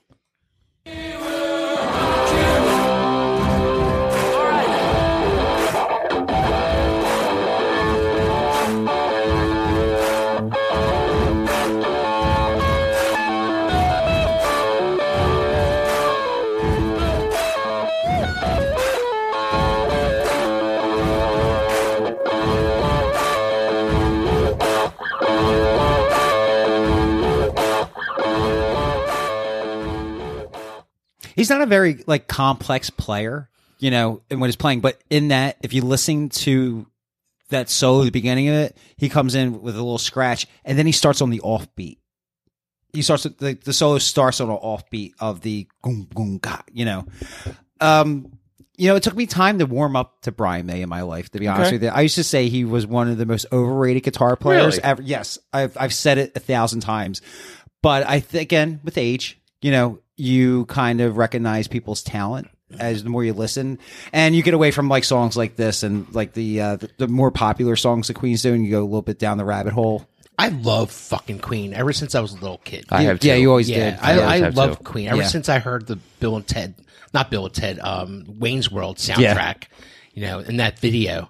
Um, Yeah, I was the ki- I was a dude in high school going around with Night of the Opera Yeah. on a CD when all my, Yeah. my my buddies are listening to Nine Inch Nails and Yeah. Red Hot Chili Peppers. I was really into that. But that's like when Queen really got big in America. Like, you know, Queen was never like really a big deal in America. They were a big deal, but not like the stardom that they are today because of Wayne's World. You know, and that always made me. But I never heard of Queen before that. Mm-hmm. Well, Well, we were we were- young. we were you know, young. We were Yeah. young, but still, you know, I mean, I You're the only like- time I ever heard of Freddie Mercury is when he died. yeah. When I was a yeah, kid, I would. Yeah, I, I was into. Well, when did Wayne's World come out? after Freddie died. Yeah, so I I had the Innuendo album when it came Yeah. out, so I Yeah. think I was into them Yeah. before Yeah. he died. Mm-hmm. Mm-hmm. Um, you know, I thought it was interesting too, like a little bit, like trying to figure out like what makes his sound is he uses uh, coins as guitar. Yeah, he picks. does. He uses Yeah. old like Oh, wow. sixpence. Yeah, a friend British of ours, coins. a friend of ours who's a stagehand down at uh, the Wells Fargo Center. He told me that years ago. So he's always searching, going like when he goes to town or he sends like a roadie out or whatever to go to coin shops and try to find a specific year, like between like so and so year and this year. And it, it's made Yeah, like something there's like a how the certain coins are made. Yeah, it's certain like something that's like that's something special about these coins. But Yeah.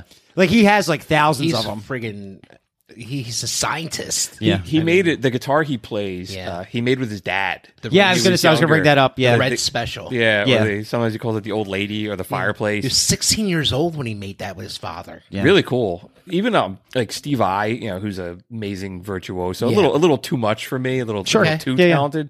But he said like I can sound like anybody who's ever played guitar ever, except Brian May. I can't. I No. can't. Do nobody can sound like Brian May. Yeah. You can't. It's not like you can buy one of his guitars.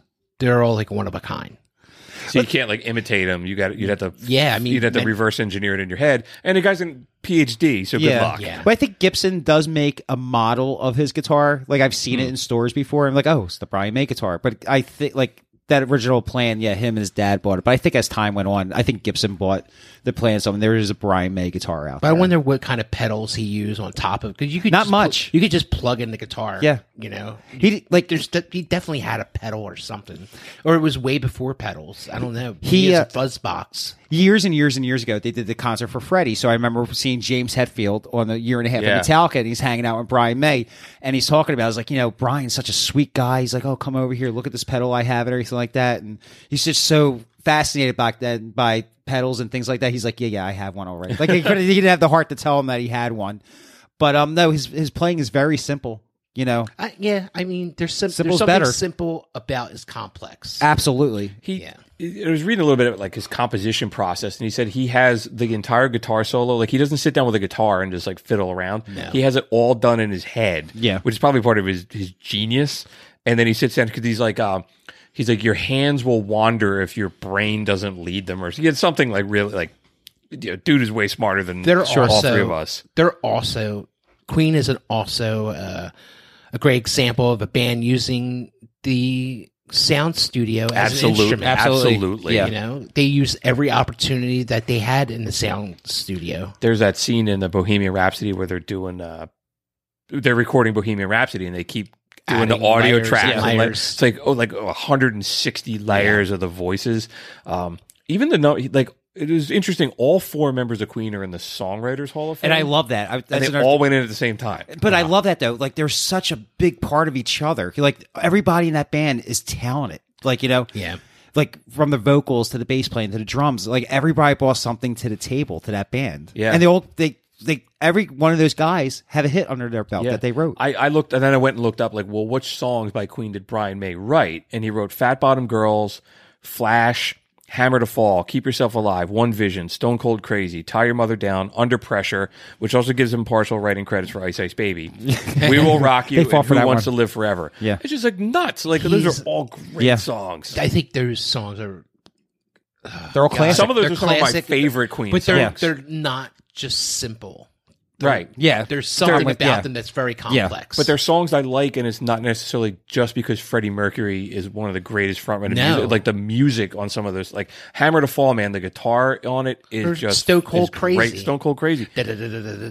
That's like the f- metal. It's like Right. that was it. Yeah, that's the kind of like Metallica the first. covered Yeah, it. Yeah. that was the first like kind of metal. Even though you had like like uh, Black Sabbath doing their thing and everything, Zeppelin, whatever. Sure. but that song that was like the the what made kind of like metal kind of popular? Like that that influenced like a lot of guys who come later on in life Yeah. that were in metal bands. That- I beginning- think they. I'm sorry. No, go ahead. Oh, I think they were a chameleon. I think they had so many different styles absolutely of right. music. With Oh, them. absolutely. Absolutely Every right. Yeah. song was Every different. song's They did like disco and disco and- mm-hmm. to funk to Yeah. rock to opera.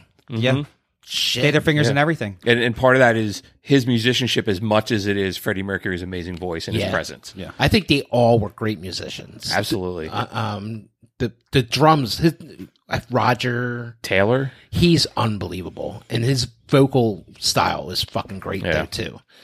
I didn't know that he did those backup vocals Yeah, for- the for- until I saw that Galileos. movie. I, Yeah. I, I was like, oh no, that's all just Freddie, and I was like, oh shit, it's not. Yeah. Galileo. Yeah, nobody was doing that in the studio at the No. time, like that level of like layer and texture to the music. But the talent that they had to, to pull it off. They You know? had the talent. To, to, they they walked the walk. They talked the talk. Yeah. They made brilliant recordings. Um, they made brilliant recordings and and little snob. You could be a snob though too and, and listen to it and be like, oh, this is on another level. But then they do something like we will rock you. It's so it's simple. Yeah, it's not like Yeah. they King Crimson or something. yeah, It's like- they, it's but so they weren't out like, oh, there. this isn't They good could enough. be. Yeah. They easily could be King, Yeah. King Crimson. right. But but King Crimson's like, I don't like them. It- it's like it's too much. Yeah. you know, but Queen is like accessible. Yeah. but they're still like up here with their They're a pop band. musicianship. Yeah. They were they were every kind of music. yeah, that's what made Queen. I mean, Freddie was such an amazing vocalist. They could tackle any kind of music that you put in front of them. another band where just four dudes just happened to be in the right place at the right time when they all know met and just amazing. but the level, musicians. but You know just it. just the level of talent, just to be in that in that college that they were all in. Yeah. you know, just that level. I think it's just- crazy. You couldn't just go to that college. You had to be like a scholar. Mm-hmm. Sure. Like you, they weren't. It wasn't like you were going to temple or some Right, shit. right. You know what I mean? There's- not that there's against anything wrong with anybody- Temple. not against anybody who went to temple. I mean, I didn't even go to college. You had a better education than Oh. Yeah. than, than college, right? Yeah. Let's keep moving, man. Yeah, man. I could talk about Queen forever. Uh, David Gilmour, another great pick, man. Dude, David Gilmour is a part of uh, everybody's like soundtrack growing up.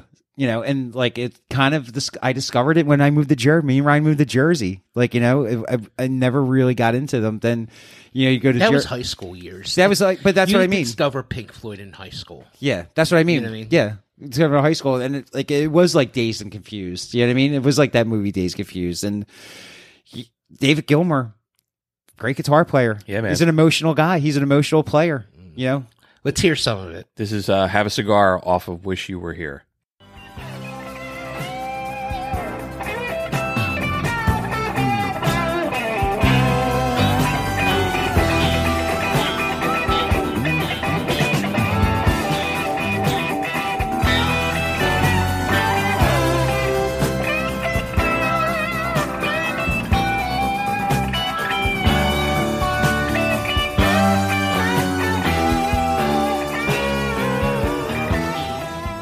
like when we started doing research for the show, like a couple of names came when we started making this list. He was like the second person I thought of. Like he's just the ultimate guitar player. That's Like, interesting. I had totally forgotten about him, and then when That's we why- were sharing yeah. the notes, I was like, Yeah. "Oh, damn, that's a good pick." But that's why I wanted to bring it up because I'm like, oh well, dude, we never t- really even talked about. We Pink haven't Floyd talked on about the them much show. at We all. didn't talk about Pink Floyd at all. Yeah. And I think we can have a show on Pink Floyd. Absolutely, sure. Um, Gilmore was the second guitar player in Pink Floyd. Yeah. Uh, the original guy.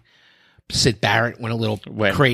bonker, All right. of the acid that he did, Shine on you, crazy diamond. but he was no way near the the musician that David Gilmore was. Not at all. yeah, Sid Barrett's almost like in this legendary thing now because he he just dosed his ass Oh, off. yeah it showed up. He showed up at a couple of the Wish you were recording here. stu- uh, re- recording sessions. Like he had shaved his head and shaved off his eyebrows and all this other He's kind of just a stuff. maniac. But Yeah, I don't know. Gilmore has this very English way of playing guitar. But he's, It's definitely. very slow hand. but yeah, I guess so. Is Very that, slow hand. do you think that that that term slow hand, like how Clapton has, like is that an English thing? Like that think it slow is. hand. I think I think that tone is. Yeah. I think that tone is absolutely an English sound. Um, that they Pink Floyd is such on another level. They're another band that uses the recording studio as a, as an instrument. Absolutely. Um, one of my favorite albums of Pink Floyd is Animals. Absolutely. That's a really great album. And even though it's a Roger Waters album, it's mostly a David Gilmour album. yeah. I mean, I think that's what set uh, Gilmore being like, "I- look, I can make these fucking great albums too. You know, right? Yeah. It's not all the Roger Waters show. You know, but you know, like some of his solos, I like. Did you ever listen to like um Dark Side of the Moon? Just like one song off Dark Dark Side of the Moon. Like I never did. Like I was just like I have to listen to it to The an whole entire- thing? the whole thing, the whole thing. But like you know, some of his solos, like and some of his songs, like the solo in "Comfortably Numb," brilliant. The solo in "Time," brilliant. "Shining Your Crazy Diamond" solo, brilliant. "Brick in the Wall" Part Two, that's iconic. Yeah. Money, Hey You, Dogs. That solo is fantastic. But like one of my favorite solos is the solo from Le- like Learning to Fly. Yeah. That's you my know? favorite Pink Floyd song. Yeah, like and we just listened to Have a Cigar. Like the solo in Pigs is fan is amazing, and of course, Comfortably Numb. yeah, Animals is great. Uh, Metal is a great album. The Wall is the greatest album ever, in my opinion. We can have a.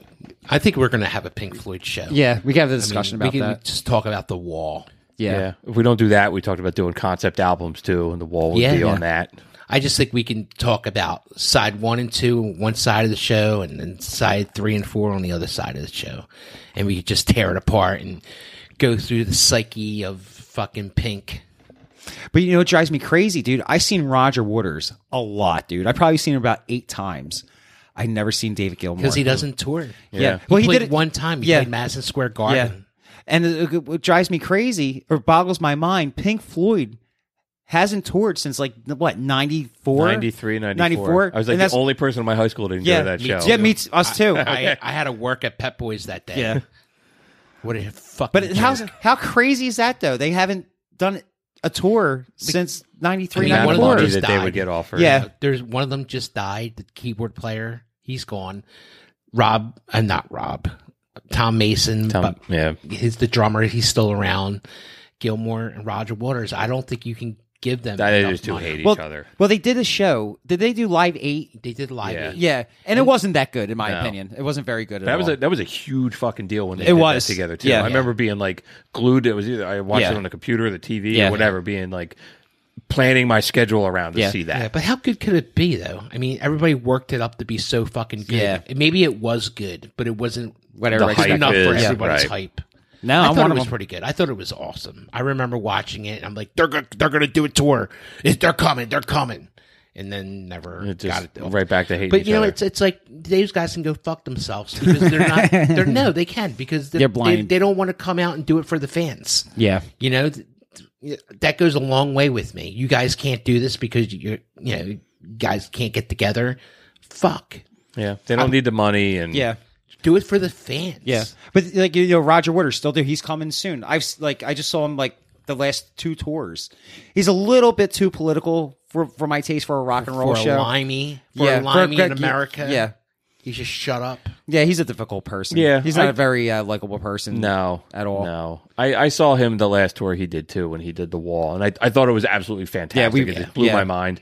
But yeah, sometimes it was like, all right, dude, just and I I understand that's part of who he is. Yeah. much like I like Rage Against the Machine, and sometimes Yeah, I just right. want Rage Against the Machine to shut up. yeah, just so play your song. Yeah, but Right. Rage Against the Machine are Americans, so they can talk shit on America. yeah. but You, know? know? what, dude? Like after 9-11, I never forget. Like I remember Zach De La Roca, or maybe it was Tom Morello, one of those guys going like, "Yeah, 9-11 sucks, but America got what it deserved," and it was like right after it too, when like everybody was, you know, Eh, get their name in the galvanized. Tom paper. still makes our list, doesn't yeah, yeah. So But I yeah, mean, David Gilmour, man, like one of the greatest guitar players of whatever. Yeah, excellent pick.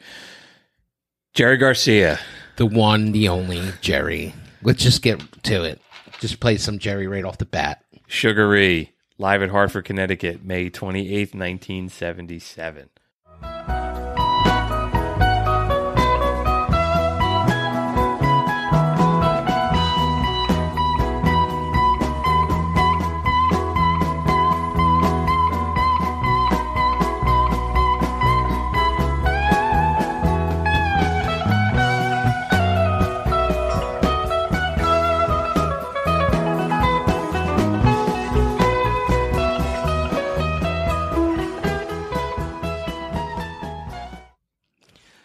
I mean, I think that says it all right there. Jerry moves me. He moves me spiritually. Sure. Uh, you know, Jerry, all his guitars were made for him. Jerry's famous guitar, Rosebud, was made by a guy named Doug Arwin. Um, Doug also made a few other guitars for Jerry that are pretty famous. A few of them, one of them is in the Rock and Roll Hall of Fame. But these Jerry guitars are nothing without Jerry, of course. Sure. Um, his playing is a very, it- they call, I guess, noodling. I think noodling is an insult. I agree. You know, I agree. Noodling is an insult to a way that sounds like it's just making busy. Right. Sounds like it's fucking around. Yeah. Yeah, but it's not it's so No. playful like you know what i mean like it's so playful like not in a child like but like the only thing that comes in my mind is the bears like you know what i mean like it's, it's that's the only way i can explain it like it's such a playful Like, just even- gentle sound just even what we heard right there is very moving. That's why Yeah. I picked that part of the song because I love how Jerry, I guess, builds up to the part where he just keeps on sustaining that note and it's moving. It is, and- and moving is a great. I've listened to a million different versions of Sugary, and I always kind of have that experience, like almost kind of like an emotional experience Yeah. after listening to it, and because a lot of it is because of that guitar work. Yeah, Jerry, man, nobody was like Jerry. Nobody plays like Jerry. So many has like imitated Jerry over the years. People say Trey Anastasio is like like tr- plays like Jerry, but the only thing that makes me think like Jerry maybe that little whatever they call noodling. his tone is real like trey's tone is really different than than Yes, jerry's yeah. Like Jerry's bluegrass. yeah You know, Yeah. Jerry's like blues Yeah. and bluegrass. That's Yeah. what the Grateful Dead was when they first started. Was a blues band. Jerry has a lot of blues. Like you, you hear his playing, you put it up against BB King. They're both playing solid notes. Yeah. like one at a time. Like he's like Jerry, like you know, he did some complex things, but like a majority, like with his live, like you you see him like the- like of course I never see him play live, but I've listened to enough live tracks. Like it's it's just good simple stuff. Like I mean, like there's a lot going on, but it's not complicated stuff. I don't think he. I don't think the Grateful Dead music was made to be complicated. No. I think it was made to be understood. yeah, not and not everybody can play it though. That's No, like you can't no, copy not at it. all. You can't copy it. You Yeah, know? and- I mean everybody copies it. Yeah. everybody copies it. Um, Jerry w- was more than just a guitar player; he was a leader for a whole generation of people. He was a guy that didn't want to be the spokesperson, but they made him the spokesperson. He was like, "I'm not a, I'm not the man. I'm not. I'm just like one of his players." Yeah, Yeah, but then the, they rely the whole band around them. And the, he be, ultimately became the face of the Grateful Dead. You know, Jerry, before he died, he had ice cream. That's how big Yeah. he was. Yeah. You know, they had the Jerry Garcia doll. That was huge too. it is line of ties. Ties, I had a couple of those. sunglasses. He had artwork. He was a very talented dude. Yeah. He had his hands in everything. Yeah. And he and I feel like the Grateful Dead was awake to him. Like he had to play with them. He had a he had this huge payroll that he had to take care of.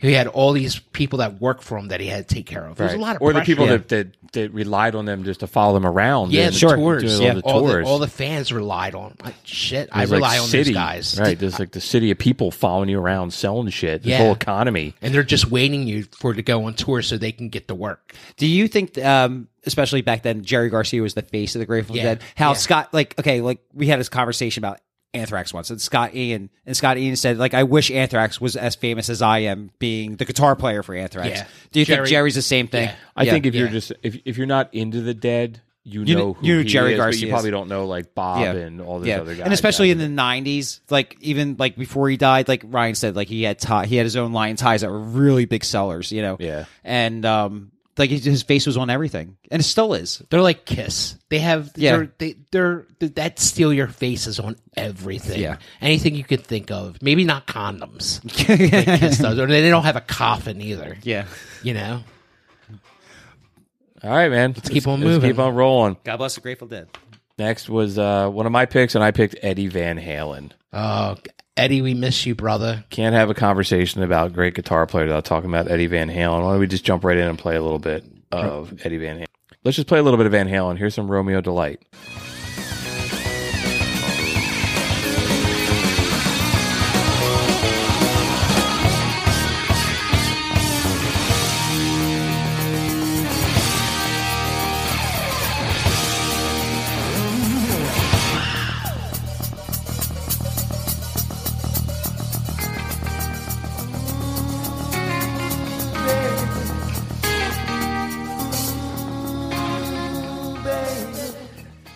I think I picked that solo because I think it does a little bit of everything Eddie ever did in just that part right there. He shreds, he's doing the finger tap, he's making it scream, and then he brings it all the way down. I, crescendo. I was going to say that's such an obscure pick to to, It is, to yes. represent Eddie Van Halen. No, I- nobody knows Eruption, that it's song, not. dude. no, I mean, I think my man, the Blue Meanie, would be impressed. Yeah, yeah. that picked I, this think song. so also. And then, Yes. like we were talking um, during the thing, I'm like, man, I think that's the most Mike Anthony ever fucking did in a song, man. He, But um, he only got the stretch out on that one. Yeah, something I was reading about him too was talking about. He was like, if you really want to be a kick ass, play solos, you got to be able to play that rhythm too. And he's like, Yeah. the people that want to be stars, they all want to go do the solos, but you got to know the foundational kind of stuff. Um, I mean, dude, he just bet- technique, equipment, style, you know, the the way he played, his persona on stage, he just he changed everything. He's another guy that made his own guitar. We, I- we Yeah. talked about it in other episode. Yeah. Um, Eddie made the Frankenstein. yeah, Rolling Stone called him a mad scientist. He with how totally he was, was. always Yeah. making guitars and doing yeah, stuff. he he was just uh, above the level, man. He the way that he made guitars was revolutionary. The way that he made pickups in 1970 something. He's the dude that I, I mentioned earlier in the show that I found like wiring diagrams of like here's Yeah. his amp and how he feeds into the pedal and, they- and it was like way over. You know, Yeah. I'm not a musician, so I was like, all right, cool, I'm That's- out. That's like the original like pickups in Frankenstein. They're just wired, dude. It's just wrapped in wire, like all the way around. Like you know, it's just, dude. He was crazy. Like it's how his how his brain worked. Just keep doing sh- different shit to get the sound that was in his yeah. head. but that he was had like to it's hear. like the Edison thing. Like oh, I I figured out a thousand ways not to make a light bulb. You know what I mean? Uh, He said he would take his pickups and he would dip them in acid, and when it was boiling, that's when he took them out because that's when it got distorted enough fuzz to get him what he wanted. Yeah, and even the strings that he used, I'm sure, added to his his solo or what his sound was. You know, to the picks that he used, he used picks with silver tips to them. He owns a, he owns a couple patents for like guitar Yes, he does. stuff. Like the like it was like a holder so he could do his finger tapping and it was a couple other things that like so he was that innovative with just even what it means to play guitar. If you look at the the line that he has out the EVH line, if you re- like, if you could do your research, if you because I looked into it like right after he passed away, because Wolf Wolfgang Yeah. inherited all this stuff. And matter of fact, he's open up for Guns N' Roses, and he's using he's not used he's using a, a Les Paul because that's what I read that that uh, Wolf likes to play. But everything else from the pedals to his amplifiers is all his dad's stuff. Hmm. You know, it's But yet, he doesn't want to be associated with his dad. no, I don't- I don't think that's true. Well, Mammoth, the band Mammoth, is named after Van Halen's first band. First name. you know. Yeah, I, guess. listened to that this week. I, it was okay. No, it's gr- I- yeah, it's liked great. it. I he listened plays to- every yeah. instrument on it. Yeah. too. Yeah, it's, it's really good. Yeah. it's very very Yeah, it good. sounds a little bit like Tool. Has its moments. yeah, it's, yeah. yeah, it has a little bit of everything on there. yeah, but it's a good rock and roll album. I was thinking about how like Van Halen fits into like the arc of music too, and it, they come out at a time when there's a whole lot of like heavy bands making this big, serious, you know, enormous guitar rock, and then Van Halen comes around and it's like it's fun music, Exactly. You It's a know, like, party, it, man. It leads to like Motley Crue and Yeah. all that other It's a kind gateway. of stuff. I think Eddie was the first guitar player to smile. Like, Maybe. in videos, Sure, in yeah. videos. Yeah, yeah. Everybody was making the, the the serious face when they were playing guitar, and Eddie just smiled the whole time. They're like, yeah, they're they're over the top, you Yeah. know, like hot for teacher with the outfits and they're Yeah. dancing and the, but it's still like a kick ass. They marketed themselves as a party. yeah, you know, they always said uh, everybody always wanted to go backstage for the Van Halen show. Everybody think this, the show the, the after the show was the party. It's like no, the party was before the show, leading up to the concert. up to the Yeah. concert. yeah, like that that sounds wild, man. Yeah. like let's party our ass off before we go on stage, and then once the show's over, we're out. Crazy. Speaking of bands that party a lot, man, uh, the next the next guitar player on our list is Slash. Play a little bit of Paradise City.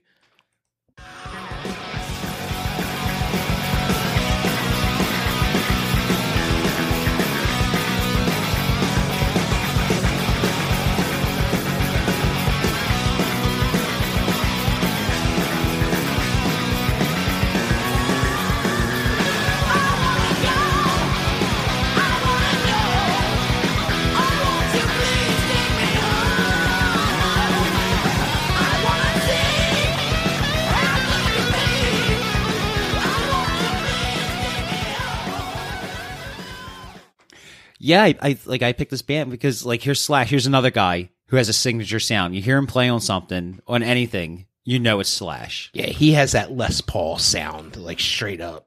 He he he made the, in my opinion, I think that he brought the Les Paul back. You know, before grunge and everything, when all you know, when like hair band music, but you know, Guns N' Roses was so I guess in the beginning considered a hair band. Nobody was using a Les Paul, you know. No, I mean, That that song's 35 years old. And I I hear think I, that still. solo's still fucking Yep. fucking killer, man. Yep. Like the uh the anticipation of the guitar when those drums are going out and Axel singing that part and it's like revving up an engine. I, even the, the him strumming at the beginning of the song Sure. is just like I'm immediately back to I can see the video in my head and or I feel like I'm right back in I guess I was shit I was in middle school when that song Yeah. came out Holy shit. But here's right another. back to- but, but here's another guy. Like he partied his ass off, but when he wasn't partying. He was just practicing and practicing and practicing. Like that's all he does now. He always has a guitar in his hand. yeah they say he's really very businesslike now he is. despite his Yeah. like even when they broke up for a while he Yeah. was getting pissed at Axel going like dude we have we have like customers that pay to see us Yeah. you can't be an Yeah. asshole and like not go to Philly because you decided to go to a fucking Knicks game Yeah. He uh you know, what's what's better than appetite for destruction? You got three major openings of any fucking song. He has three written on the first album. Welcome to the Jungle intro, Sweet Child of Mine intro, and the Paradise City intro. They're all classic rock intro songs. Like you know it right away. Yeah. You know, I mean Slash is not a one trick pony. No, he's he not. does it all, man. no definitely not Like he did, he did a uh, song that song with Lenny Kravitz, "Always on the Run." Like you know what I mean? He, he also did black and white with Michael Jackson. Michael Jackson He did another song with Michael Jackson. Kind of listened to today because somebody like I read an article and they recommended it, and I'm like, uh, I, I don't, I don't, I don't, I didn't get that whole Michael Jackson thing unless it was just about money. You know? don't get more of a rock star than Than than, you- Michael Jackson. Yeah. So I think Slash was like, I'm going to be the biggest rock star I could possibly be. Yeah. and rock next to Michael Jackson. I was reading his book, and it was when like my first wife and I went up to the Poconos, one of those cheesy like romantic places, and because our our marriage was falling apart and we were trying to save it. And I'm reading Slash's book, and he talks about he was getting ready to go on tour with Michael Jackson, and 9-11 hit. And they were practicing in New York, and Slash goes to look around, and Michael Jackson's gone. He just like, fuck that, I'm out of here. and Slash didn't know where to get. He couldn't get a flight. So he got in a car. He rented a car and he just tried to drive as far west as possible to get out of New York. And he's like, and I got to, I almost ran out of gas. And the only, the only place I could find was this shitty hotel in the Poconos that was like this romance place. And here I am. I'm in this, ho- he's like, and I got this hotel room and I had like a Heart-shaped tub heart and all that, shaped Uh, tub. And I'm in the fucking hotel that he's renting. Really? out. Way. And he's like, I was in this place with this, this thing after 9 11. And I'm like, I'm looking around. I'm like, wait, He's I'm, describing the room. Right, I'm like I'm in the same. I'm in the same place. No Like, shit. Slash slash fled there after 9-11. That's wow, crazy. that's But- fucking This crazy. is funny. But I think my favorite sol- slash solo is a solo from Estranged. Like it's Yeah. also my favorite Guns N' Roses song. But like listen to the solo and like Double Talk and Jive, you know, Sweet Child of Mine, Mr. Brownstone, Night Train, Rocket Queen. You can keep on going on and on and on. November Rain, you know, even like falling the the solo and falling the pieces from Velvet Revolver is amazing. You know, Yeah, Guns N' Roses is not Guns N' Roses without him. no, you couldn't Absolutely do it. not. And, and you know, Axel tried to do it without him and whatever. Like me and Ryan went to go see him, just go see Fat Elvis up there. And No, he was there fucking like, awesome. He was great. You know, we were. s- He was I'm like fucking yeah. awesome. It doesn't matter if he Yeah. has Slash or not with Yeah. him. Axel's the man. But um, one album that I kind of uh, rediscovered by you know bringing up songs is like that sl- Ryan had it when we were kids. The Slash the Snake Pit. It's it's called Five remember O'clock that, somewhere. yeah. And that song Monkey Chow on there. That song's killer, man. You know his solo on there is killer. But yeah, Slash is uh, one of the most gu- important guitar players of our generation. I absolutely agree. Next one is a little obscure, and I'm I'm surprised to see this album cover on the Spotify list because I have not listened to this album in 20 years. Nuno Betancourt from Extreme. Nuno Betancourt is one of the greatest guitar players, underrated guitar players. Agreed. Um, if Yeah. if you need some street credit from Uno, I'll give Nuno. I'll give you a few. He did more than words, and his biggest street credit thing is he's Rihanna's guitar player. Yeah. he's on tour. He he's Is he on- really? Yes, Yeah. he is. Yeah. he's Oh, on shit. tour most of the year with Rihanna, and he tours the world, and he's the, her, her guitar player. That's crazy. that, like, that is so, like I, I've known that, and I was like, that's so fucking crazy to me. Yeah. Here's this guy, like if like th- this guy wrote more than words. Yeah, it's I, one of the I, I just biggest thought he was songs just of kind all of time. like just He not wrote- doing anything No. anymore. And no, no, no. I Let's follow him on play. social media. He's Yeah. done a lot. Let's play a little bit of Nuno. this is Cupid's Dead off of Three Sides to Every Story.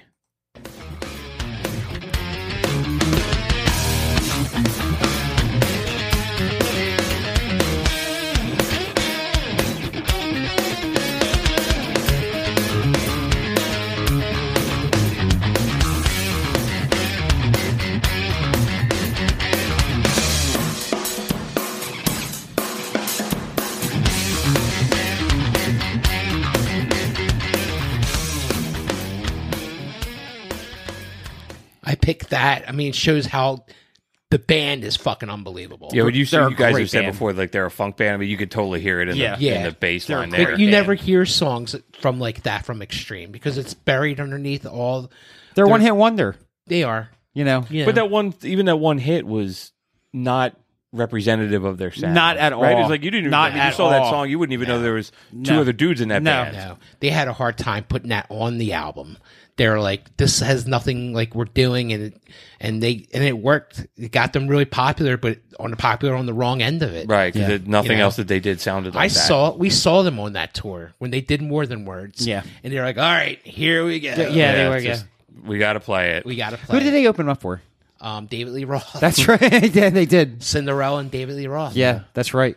That's right. Yeah, but like that band is just, dude. But they're a great band. Nuno was a prodigy, s- uh, not under Eddie Van Halen, but he took a lot from Eddie Van Halen. I, I suggest you, you know if if you are a guitar freak, like you love guitar, and you know because that you should listen to some extreme. If you're really into Joe Satriani, if you're really into Steve Vai, you should definitely listen to some Nuno Betancourt. He's. I think.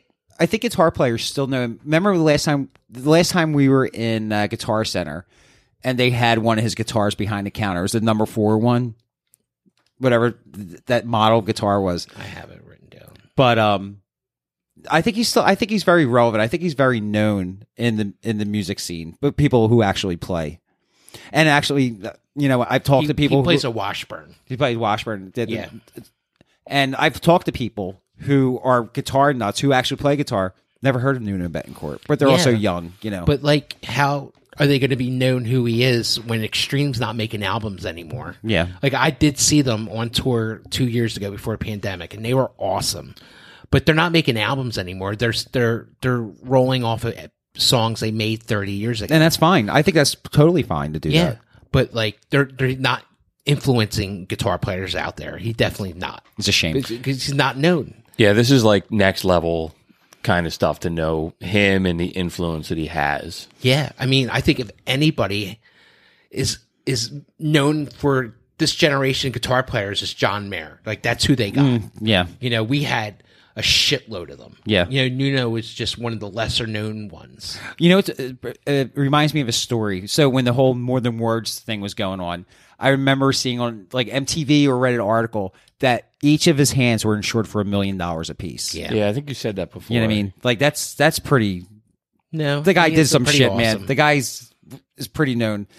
I guess. I don't know. I Is don't it- think he's known. I think he like It's a you said, shame. he's known Yeah. in the guitar nerd. If you're a guitar nerd, you know who Nuno is. Yeah, I you agree. know, if you're like there's a kid down at the bar that is a whiz at guitar. He has no idea who Nuno is. Yeah, I remember asking him, and he was Yeah. like, "Who?" I'm like, "You need to start Yeah. listening. How do you not know who this is?" Yeah, I mean, it, the young guys just know Satriani and Vi, Malstein. Malmsteen. Nuno is is lost in, in a whole generation of guitar players. I agree with that. Uh, Do do you think they get caught up because oh he's in that band with the dude who was the shitty third singer for Van Halen? No, I think they get for they're a hair band. They get caught up. Oh, they're just a hair band. Okay. I don't think they were a hair band, No, they weren't not. but they were caught up in Yeah. that whole scene. They opened up for Cinderella. Yeah, yeah, they but opened they're up for David Lee because Roth. yeah, because they got noticed because of that song because they were considered a one hit wonder. You know, more than words.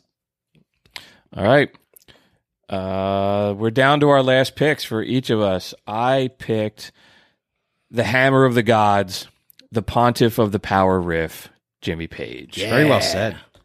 I ripped that off. I stole Did you? that. from- Much like Jimmy Page, Just I ask. stole it from somebody else. Yes. Here is a little bit of Achilles' last stand.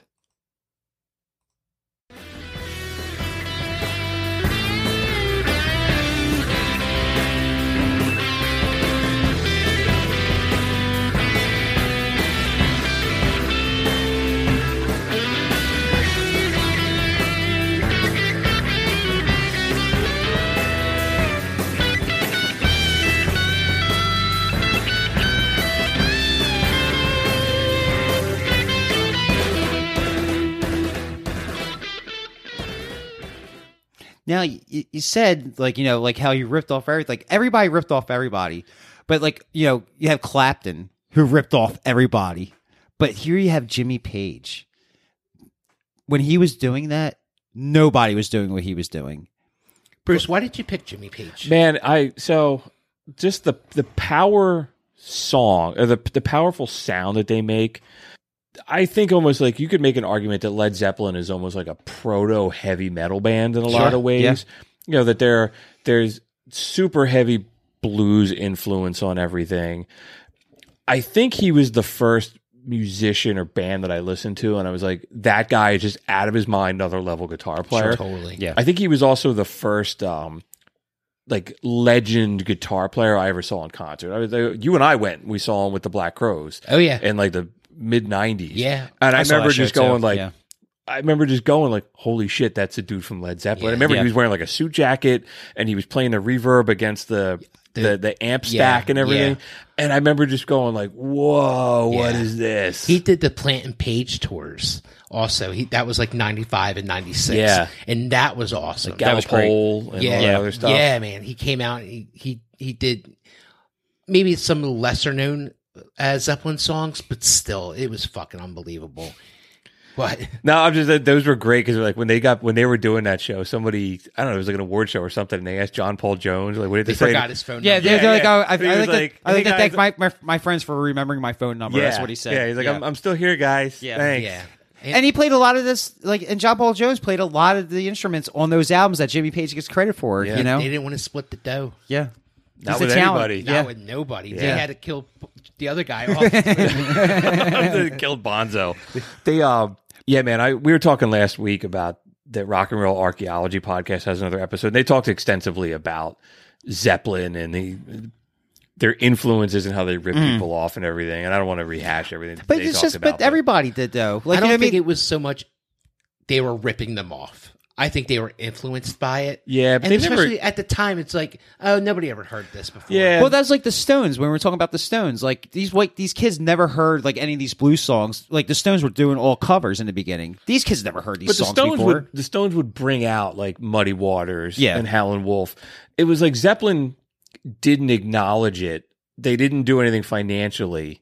yeah, they. And it was almost like okay, like nobody's going to know all this shit because like you didn't have like computers and Spotify to go down the rabbit hole and find it all. Yeah, I mean, also Jimmy Page was in the Yardbirds. exactly. Yes. You know, he Sure. he had a whole career before the, the Led Zeppelin. Yeah.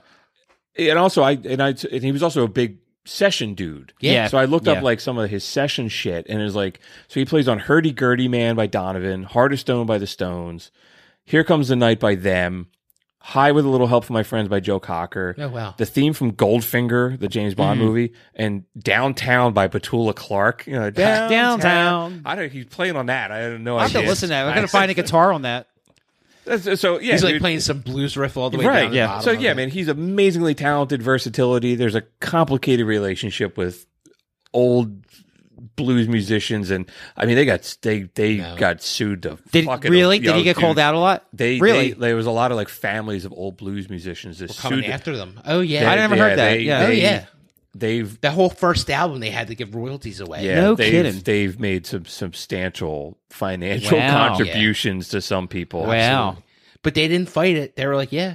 Yeah, finally, they got caught. Basically, like, I yeah. guess. But like, who thinks in like 1970, I'm gonna it be influenced to play this blues riff from some guy that nobody ever fucking heard of, and then the song's so big that the family of the original riff guy comes Right, forward finally and comes say, looking "Yo." for it. Yeah, I, I get it. I mean, they've also kind of been, and I, I learned this from listening to rock and roll archaeology. I want to make sure I give credit where it's due, but it's also they're they're kind of like dismissive about it. You know, even Yeah, but they're now, English. Yeah. both They're kind of English. Like, eh, you know, whatever. It's We're no big better deal, than man. that. I got Yeah. my own castle. Don't Yeah, worry about right. it. You know? Well, you know, um, Jimmy Page is an interesting guy. He was very into black magic. He was very into Alistair Crowley. He Yes. bought his house. Yeah. He bought his car. You know, he bought some of his books and everything. So he, they say that he sold his soul to the devil also. Adam to Robert Johnson. All right, man, let's keep rolling. Billy Gibbons from ZZ Top. No, Uh, I- awesome, awesome, awesome. I picked this one because you know Dusty just passed away and everything like that. So I, of course, you know, every time you turn on the radio or whatever, there's a ZZ Top song, you know. And I remember Ryan playing El, uh, Albino Red for all those years and thinking about the solos and how we talked before about you know Billy Gibson. So he had to go on my list. You know, I felt that it was worth talking about. Let's listen to it.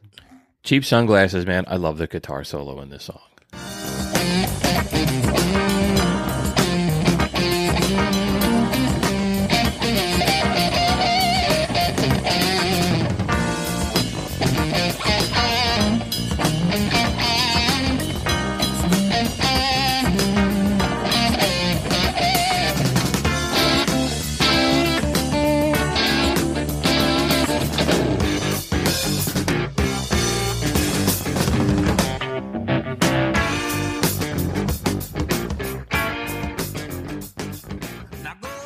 I could listen to that whole song. Yeah, Billy Gibbons is a guitar player's guitar player. You know what I mean? he has a great fuzz sound. Yeah, I was thinking it's like scratchy, fuzzy. Yeah.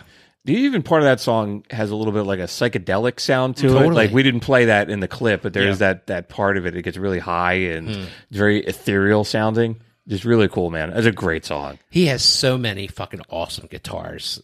He's really popular by playing the Explorer. He's always playing the Explorer. But do you remember the one, the fur covered body Yeah. one from the videos? Yeah. It was like gold plated hardware and the frets. That's why, like, I really never really liked ZZ Top growing up. Yeah, because of the, they were more visual to me, Like, The shtick. and I never really got it. You know, it was just, it was yeah. just, it was just a fucking TV thing, and these fucking guys with these beards. And, They were so much better than legs. I know, They were better than Like, legs. they were yeah. better than all their Yeah. songs. and like, of course, later in life, I discovered these albums. Like anything, anything off of Tr- Tres Tres Hombres is a fucking masterpiece, man. It just, I just felt like it needed to be brought up. man. Yeah, man. I, I said in the American rock and roll band that if an alien came down to the planet and said, Take me, I want to know what this American rock and roll is, that's the band that would roll out. Yeah. Just love it. Love them. Yeah, love and the I- huge, Americana. love Yeah. that huge sound. and I still think that they're underrated. You know what I mean? I think they're an underrated band. You know, maybe because they were around so long, maybe because they were such a big part of the MTV They're thing. taken for granted. for so Absolutely. long, and now that they're they're not done because they obviously moved on way after Bill, well, Yeah. well, after but- Dusty died. well, that was all planned. That was, I Yeah. read an article about that. They had that plan. Dusty was already done, so the show must go on, dude. You know, Right. All right, man. Last artist on the list is Stevie Ray Vaughan, and you picked Little Wing. Yeah, let's go to it right, All right. away. Go to 237.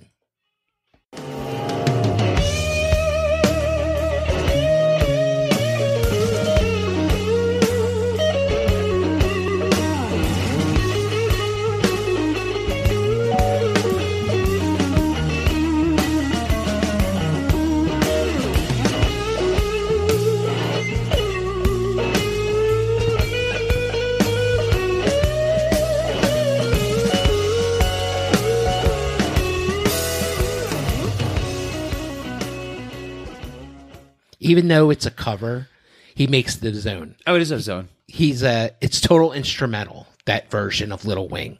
Jimi Hendrix version, you know, obviously has lyrics to it. Yeah. And he just plays melody over it. He's he was the fucking best, man. I don't give a shit. He was the best I guitar agree. player ever. Well, you know, like he did Voodoo Child also. We played on another show, and like that's his own version. Like you know, Hendrix has his version, but C. Ray's Vaughn. Stevie version. Ray kind of got his bones by being a Hendrix uh, tribute kind of guy. Sure. you know, so he he'd be playing Texas little backyard things, doing like You go. Hendrix riffs and everything like that. Yeah. But his brother um, is the guy from the Fabulous Thunderbirds. Um, his brother is also a Yeah. well-known guitar player. Jimmy. J- yeah, Jimmy Vaughn. That's right. He's like the clean, like Doug. I think you described him as that, or maybe it was you, Ryan. You you just said he's like he's a blues musician, but he's really clean. Yeah, he's and his clean. notes. Yeah. you know, and the blues. So much of the blues is dirty sounding. It's fuzzy and crunchy, and Stevie Ray Vaughan was not. He was why he's so the best. clean. Yeah. Even it was like Texas blues. Yeah. It's it's a different style than uh sh- you know Chicago blues. It's just really different. It's very different. even a guy. I don't know. I Think I don't listen to a lot- ton of like Texas blue, like Sure, you do. Kenny. Well, they're like I mean, ZZ Top, but ZZ Top doesn't have that clean sound. Yeah. you know, like I'm thinking like Kenny Wade Shepherd isn't isn't isn't that clean. Nobody was Yeah. that clean. No, no he it was the style of his sound. I mean, even his extortion was clean. Yeah, like the tone, just the tone of his of his guitar has like a little bit of echo to it, but it's. Uh, I'm not a musician to even uh, describe it, but it just I hear that immediately. I go, that is Stevie Ray Vaughan. Uh, sure. you could just tell right away. You know, it's really funny. Three guys out of these list today is from Austin, Texas. I think we, Rye Guy, we need to go take a ride. to Take a Austin. ride. Talk, take a, I've always ride to heard Austin's a really really cool town, Dude, so I heard, you know, I saw it on the uh, Sonic Highway documentary that Dave Grohl put out. And, dude, it's right in the middle of Texas, but it has a huge art art scene. And, you know, I guess it's liberal for Texas. And it just seems like a very, very cool place to go visit. Yeah. Going back to Stevie Ray Vaughan, um, Stevie Ray's famous guitar number one was a Fender Stratocaster. He referred it to his as his first wife, um, or his number one. He explained why his favorite this guitar in in the '83 interview. I like the strength of the sound. Any guitar I play has got to be pretty versatile. It's got a big, strong tone, and I'll take it anything I do with it. It's awesome. I mean, he he. I've seen videos of Steve Ray Vaughan playing and then break a string and in the same stride change guitar Just and jump right keep on back going, into right the back song. after. Keep on going. He would play so much his his fingertips would fall off and he would crazy glue. crazy glowing back on. Yeah. And it's a shame he he overcame this really bad addiction problem. And when he got clean, he became the greatest guitar player that you could possibly become. And then he died. died in just a, Yeah. in a freak accident Yeah. again. Just somebody yeah. else who didn't die because he was making bad life decisions. He just He should have died from all the drugs he did. Right. Sure. Years and year, all the alcohol, all the drugs he did. But he survived all that just to be killed in a, a helicopter, helicopter crash. accident. It's crazy. What a hell of a way to go. So I guess that's it, man. So I put together a list of honorable mentions. I just like. I mean, I just sat down and off the top of my head just wrote down like people that could have been on this list and who are, aren't. And if you guys think of anybody, you know, certainly throw them in here. Jimi Hendrix, Clapton, Jeff Beck, Keith Richards, Pete Townsend, Dwayne Allman, Carlos Santana, B.B. King, Tony Iommi, Robert Johnson, Prince, Angus Young, Les Paul, Bonnie Raitt, Joe Satriani, Nancy Wilson, Steve I, Wingy Malsteam, Orianthe, Leslie She's West. awesome. Orianthe's Yeah, awesome. she's hot. Leslie West from Mountain, Joe Walsh, The Edge, Bo Diddley, Chuck Berry. I mean, Just- we only talked about 18 of them. Right, Yeah. right. And it's like oh, we could have done a list of. I mean, shit, Rolling sure. Stone's got that list of hundred. Yeah. Yeah. you know, it's just crazy. We could have we could have kept on going, man. Just really cool. I love that we all had different musicians and the styles were all over the place. Yeah, I'm glad we didn't do the cliche thing. Yeah, really cool. So uh, yeah, man. Let's. So we started a new segment the last episode. We're just talking about some music news, and I got a couple, couple things, just some odds and ends that we talked about. So the first is the Wu Tang. Woo woo. So the United States has sold the only copy of Wu Tang Clan's album Once Upon a Time in Shaolin to an anonymous buyer for an undisclosed amount. So, if you guys follow music, uh, you realize that the Wu Tang Clan made this album and they decided they were only going to make one copy. They destroyed all the other copies, and uh, that this pharma bro and resident douchebag Martin Schreel Shitbag of the week. shitbag. He bought the album for two million dollars. This is the dude that he owned a pharmaceutical company that raised the prices of a life saving drug by five thousand percent. Piece of shit. Because he cornered the market and people needed the drug to survive, and he kind of like joked about it. And Yeah. he's a turd. He wound up going to jail for securities fraud, and the government actually seized all of his assets and they they stole this they took this too and now the, The uh, RZA showed up and Yeah. went, "Give my shit back." so and it's funny. So this turd bought the album for like two million bucks, and I guess the the Wu Tang Clan were like, "Really, man? This is the fucking dude that bought it." And Yeah. this dude went all like, he went he he went all gangster on him, and it's like if you saw this dude, he's got like. he He's, a got- clown. I know. Yeah, he's got the a same clown. shitty haircut as like Gary Oldman in The Yeah. Fifth Sense. Yeah. yeah, yeah. Um, and not the fifth, uh, the Fifth Element. Yeah. Element. And he he goes, uh, he starts fucking with the RZA, and he's like, "I'll fucking snap the CD on fucking TV and not listen to it." And then he starts t- telling the Wu Tang Clan, "Like, I'll send people to your house. You don't know what I can do." Yeah, And I'm thinking, okay. Like, shimmy, shimmy, y'all, shimmy, y'all, shimmy, yay. I was like, "Man, you really like the Wu? You know, I'm." I'm the Wu Tang ain't nothing to fuck with.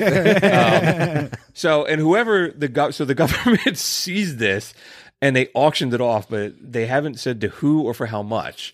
But Oh, the the lawyer, whoever bought it, said the buyer will unveil himself in the next couple of weeks. There's rumors that maybe the Wu Tang Clan Mm. I hope so. bought it back. They put it out. Hopefully, they Maybe. put That'd it be out. great, but That'd they be s- awesome. But if they didn't, we will not be hearing it anytime soon. So one of the conditions of when this turd bought it was that the album could not be released commercially for 88 years. Wow. And they said whoever, when the government took it, when they sold it, that person has to adhere by the same rules. Right. So unless It's the artist. Method Man bought it, Yeah. we're never going to hear it. I hope so. I hope that really does happen because people love Wu Tang, man. I don't know. Maybe uh, David Geffen bought it, or maybe I hope uh, not. no, Somebody, yeah. somebody bought it. Uh, no, I Somebody- didn't- no, I know somebody's somebody- gonna put it out.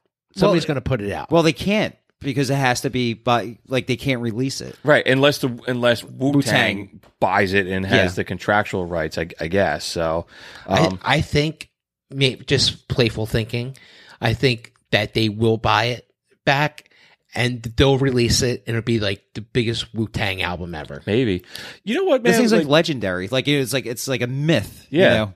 yeah, it's like a it's like a Banksy painting Yeah. almost. Like Yeah, yeah. Especially all the hype in the last ten years about it. You know You know what mean? was Even I'll, I'll listen to it. Yeah. you know? You know what's really cool, man, with the Wu Tang Clan is um the good humor, like the ice cream truck theme. Yeah. Mhm. Like, did you hear about this? Like, No. it- apparently that is based in like an old like slave song, like "Come on, y'all, I'm sure. come from the field and get Yeah. your watermelon" kind of shit. So the RZA worked with like good humor ice cream, and he made another like a, a track for like ice cream and they just for trucks and he just gave it away to everybody for free. It was like, great. hey man, I'm not down with this racist bullshit. Yeah, yeah. I was like, I had so much respect for that. Sure, I was, like, this is really, really. Yeah. I cool. like him a lot. I do too. He lives near me. Does he Oh, does he Yeah, really? He lives in the next town over from me. Shit, let's go. So- You see, you see him at the shop, right? I do, man. I like- right. He comes over in my uh, my backyard. and We watch uh, Country the Great music. Old Opry. Yeah, You yeah. He see him. lives. He watch lives, all those Wu Tang movies. yeah, he lives karate in the, movies. He lives the next town over from me. He lives like ten minutes from my That'd house. be the shit if you ran I into ran into him at kid. like like Aldi or Yeah, yeah. something. put your woo up.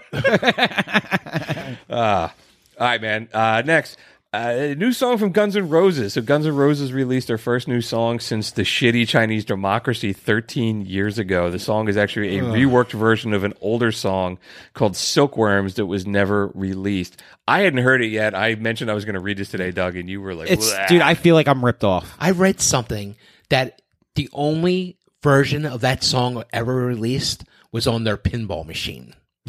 oh, really? Yeah, I it- have. You heard it yet? Have you heard the song? Oh yeah, have you? I Uh, It's haven't. I- fucking horrible. Is it here? I got it. This I is got- what they're. This is what they released after 30 years. I feel fucking ripped off.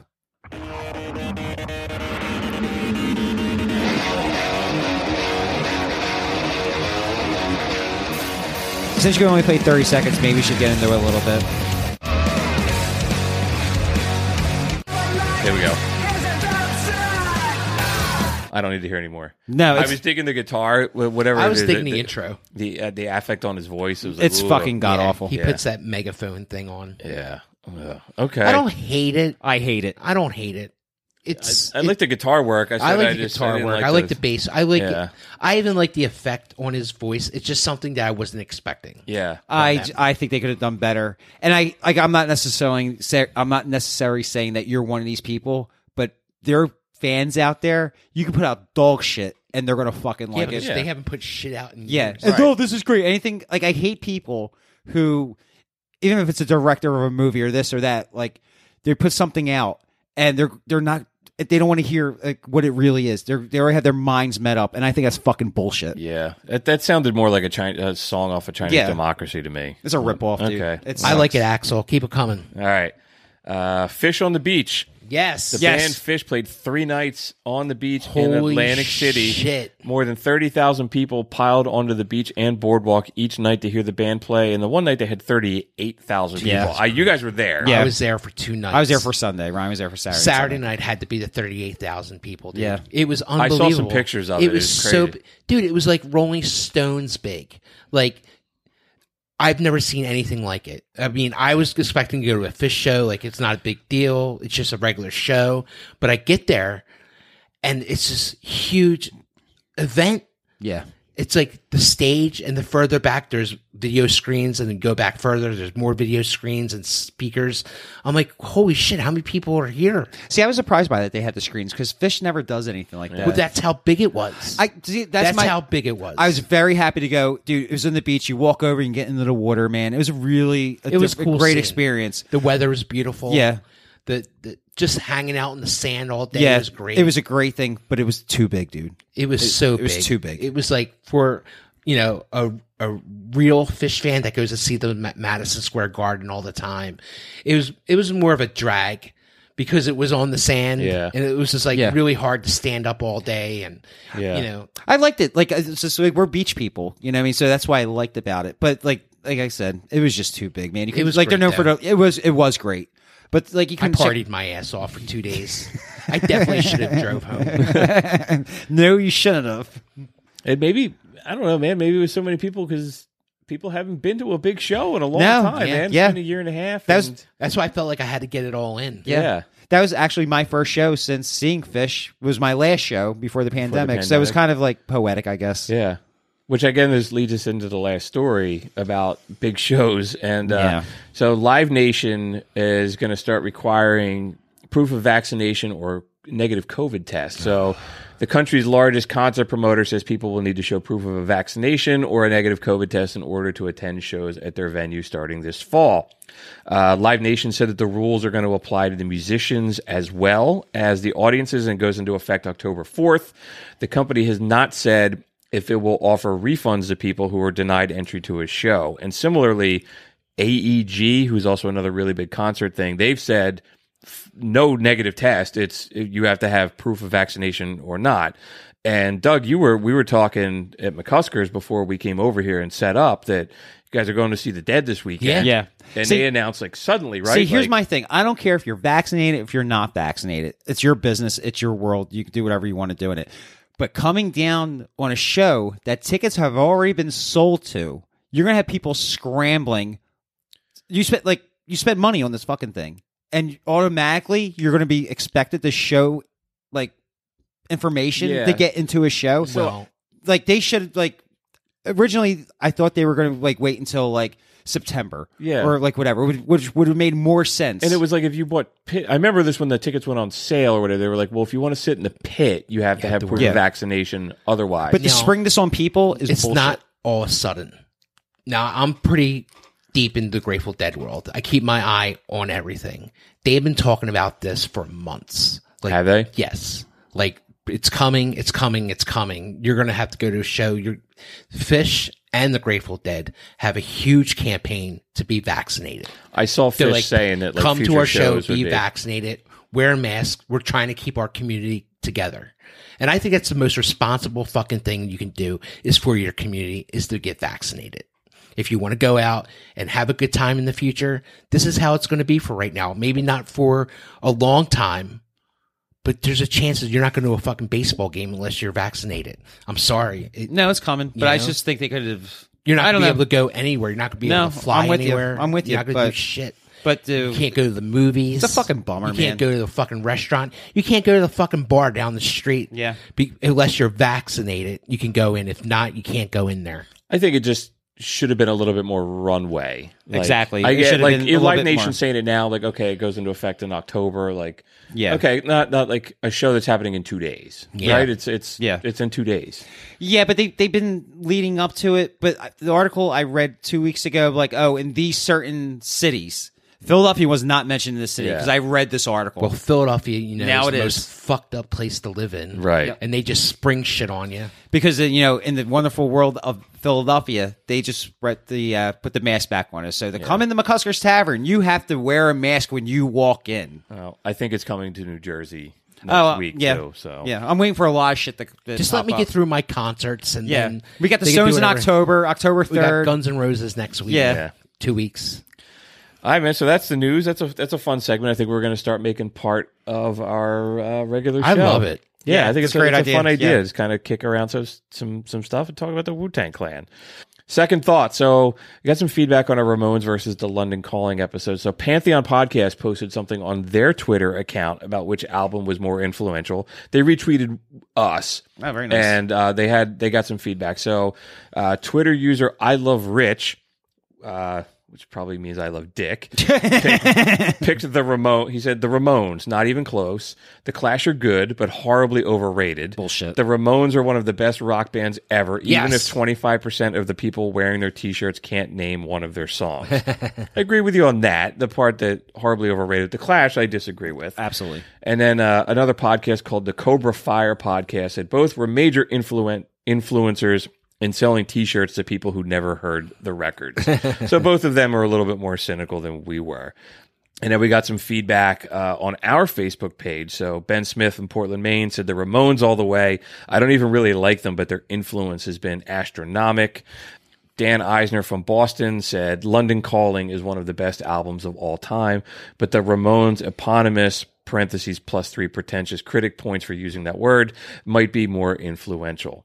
Uh, Dan Blank said, You probably already know my answer London Calling. There are thousands of album covers with a band standing in front of a wall trying to look cool and tough, but that photo of Paul smashing his bass on stage, taking by chance at the just the right moment, is legendary.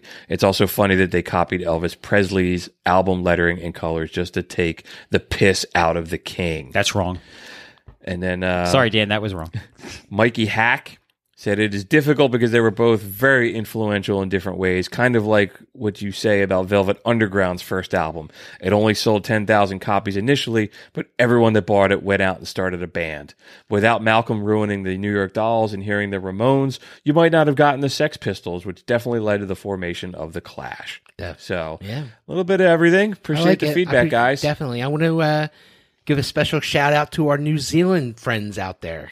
Yeah, man, we've somehow wound up being the number one pod music commentary podcast, Podcast. in New Zealand. Yeah, all those guys down under, I guess. the Kiwis. And then we're uh, number four in I'm Hungary. in Hungary, so Yeah, we're making our way through Hungary and uh, New Zealand. taking We're- over the the world one one uh, w- weird country at a time. yeah, Yeah. we're gonna be huge in Belgium, guys. we are. We are here. We come, guys.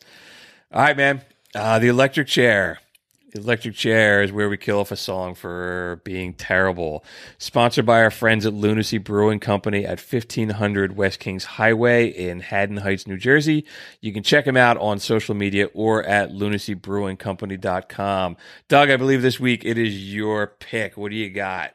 All right. So if you guys didn't know, Tom Hanks has a son that's a fucking clown. His name is. You gotta give me a second. Chet. Yeah. Chet Hanks. Yeah. Oh, he spells it Hanks. H A N Yeah, X. that's what I look at. Yeah, he's a fucking clown. I couldn't just find him on Yeah, Spotify. like, 'cause- yeah. So he has a song called White Boy Summer. This guy, like, if you ever seen like Malibu's Most Wanted or like just somebody who came from Typical money, rich typ- kid. typical rich kid, he's an embarrassment to his whole fucking family. Do we have? Can we hear the song? yeah. yeah. I swear to God. That's man, him as soon going, as "Uh, you not get a bag, take, take, fuck it. Yeah. Huh. Fuck it. Turn it up the beat on my headphones. Just a little bit. He has like this fake when he kicks in, he has this fake Jamaican fucking accent. Church. I met a bad little shorty on the powder dance. Get into the bag like it was her only chance. Rich bitch. Known up on up them bands. Said fuck it. Then she went and made her OnlyFans. Uh. So his his dad's got to be going back to the Zoltar machine, saying, Yeah, yeah. "I wish I Yeah. wish I I wish that my was kid." right, But his dad totally cut him the fuck off. right. He Like, wa- I mean- he wants to go back to the deserted Island Yeah. Castaway. He got like on on this guy Chad, whatever his name is. He got on like on Instagram, whatever. Asked people to send them money and shit. You know. I, I put in his name in Spotify, and one of the pictures come up. He's skinny ass, and he's wearing this tie dye shirt, and he's holding two handguns. Yeah. and it, Does he look like his dad? Yeah, he just no. He just looks like a bro. He, he- He looks like he should have been in Woodstock '99. yeah. He just All right, kill okay. this fucking Yeah, we, thing. Yeah. We sentence you to death. Yeah, that was awful, dude. That was a That good was pick, No, it's man. just like just just the person himself who, who he is. I think he's a slob. He's an absolute slob. fuck him. spelling his last name with an X. is- Ugh. Okay. All right. And we don't need to. We'll never mention him ever again. There's no reason to. No, no. Forrest is cutting him off. That's it for episode 24. If you like what you hear, please consider checking us out on social media. Hit the follow button on your favorite podcast platform and leave us a five star review. We're on Facebook. We're on Twitter. Our website is prisonersofrockandroll.com, and you can always email us at prisonersofrockandroll at gmail.com. If you're in or visiting Philadelphia, man, stop by McCusker's Tavern at 17th and Shunk Streets in South Philadelphia. Ryan or Doug are usually behind the bar, and they love talking to everybody about music. Uh, and if you can't make it to Philly, man, we'll send you some stickers. Just reach out to us on social media or shoot us an email, and we will hook you up. We talked about a lot of kick ass guitar music tonight. We publish a playlist to go with every episode that's on Spotify and Apple Music so you can listen to the full songs and not just the 30 seconds that we can only play so we don't get our asses sued. um, you know, as we mentioned at the top of the show, we are part of the Pantheon Podcast Network. They are pretty much like the MTV of music podcasts before when MTV was good. So a lot of really, really cool shows, including us, of course. You can check them out. Scheduling note, we're going to take an extra week off for Labor Day. So we will be back on September 13th with a new episode. That's it, everybody. All right. Good times. Good times. This was fun tonight, guys. Later on. Keep on rocking. Peace out. just a prisoner.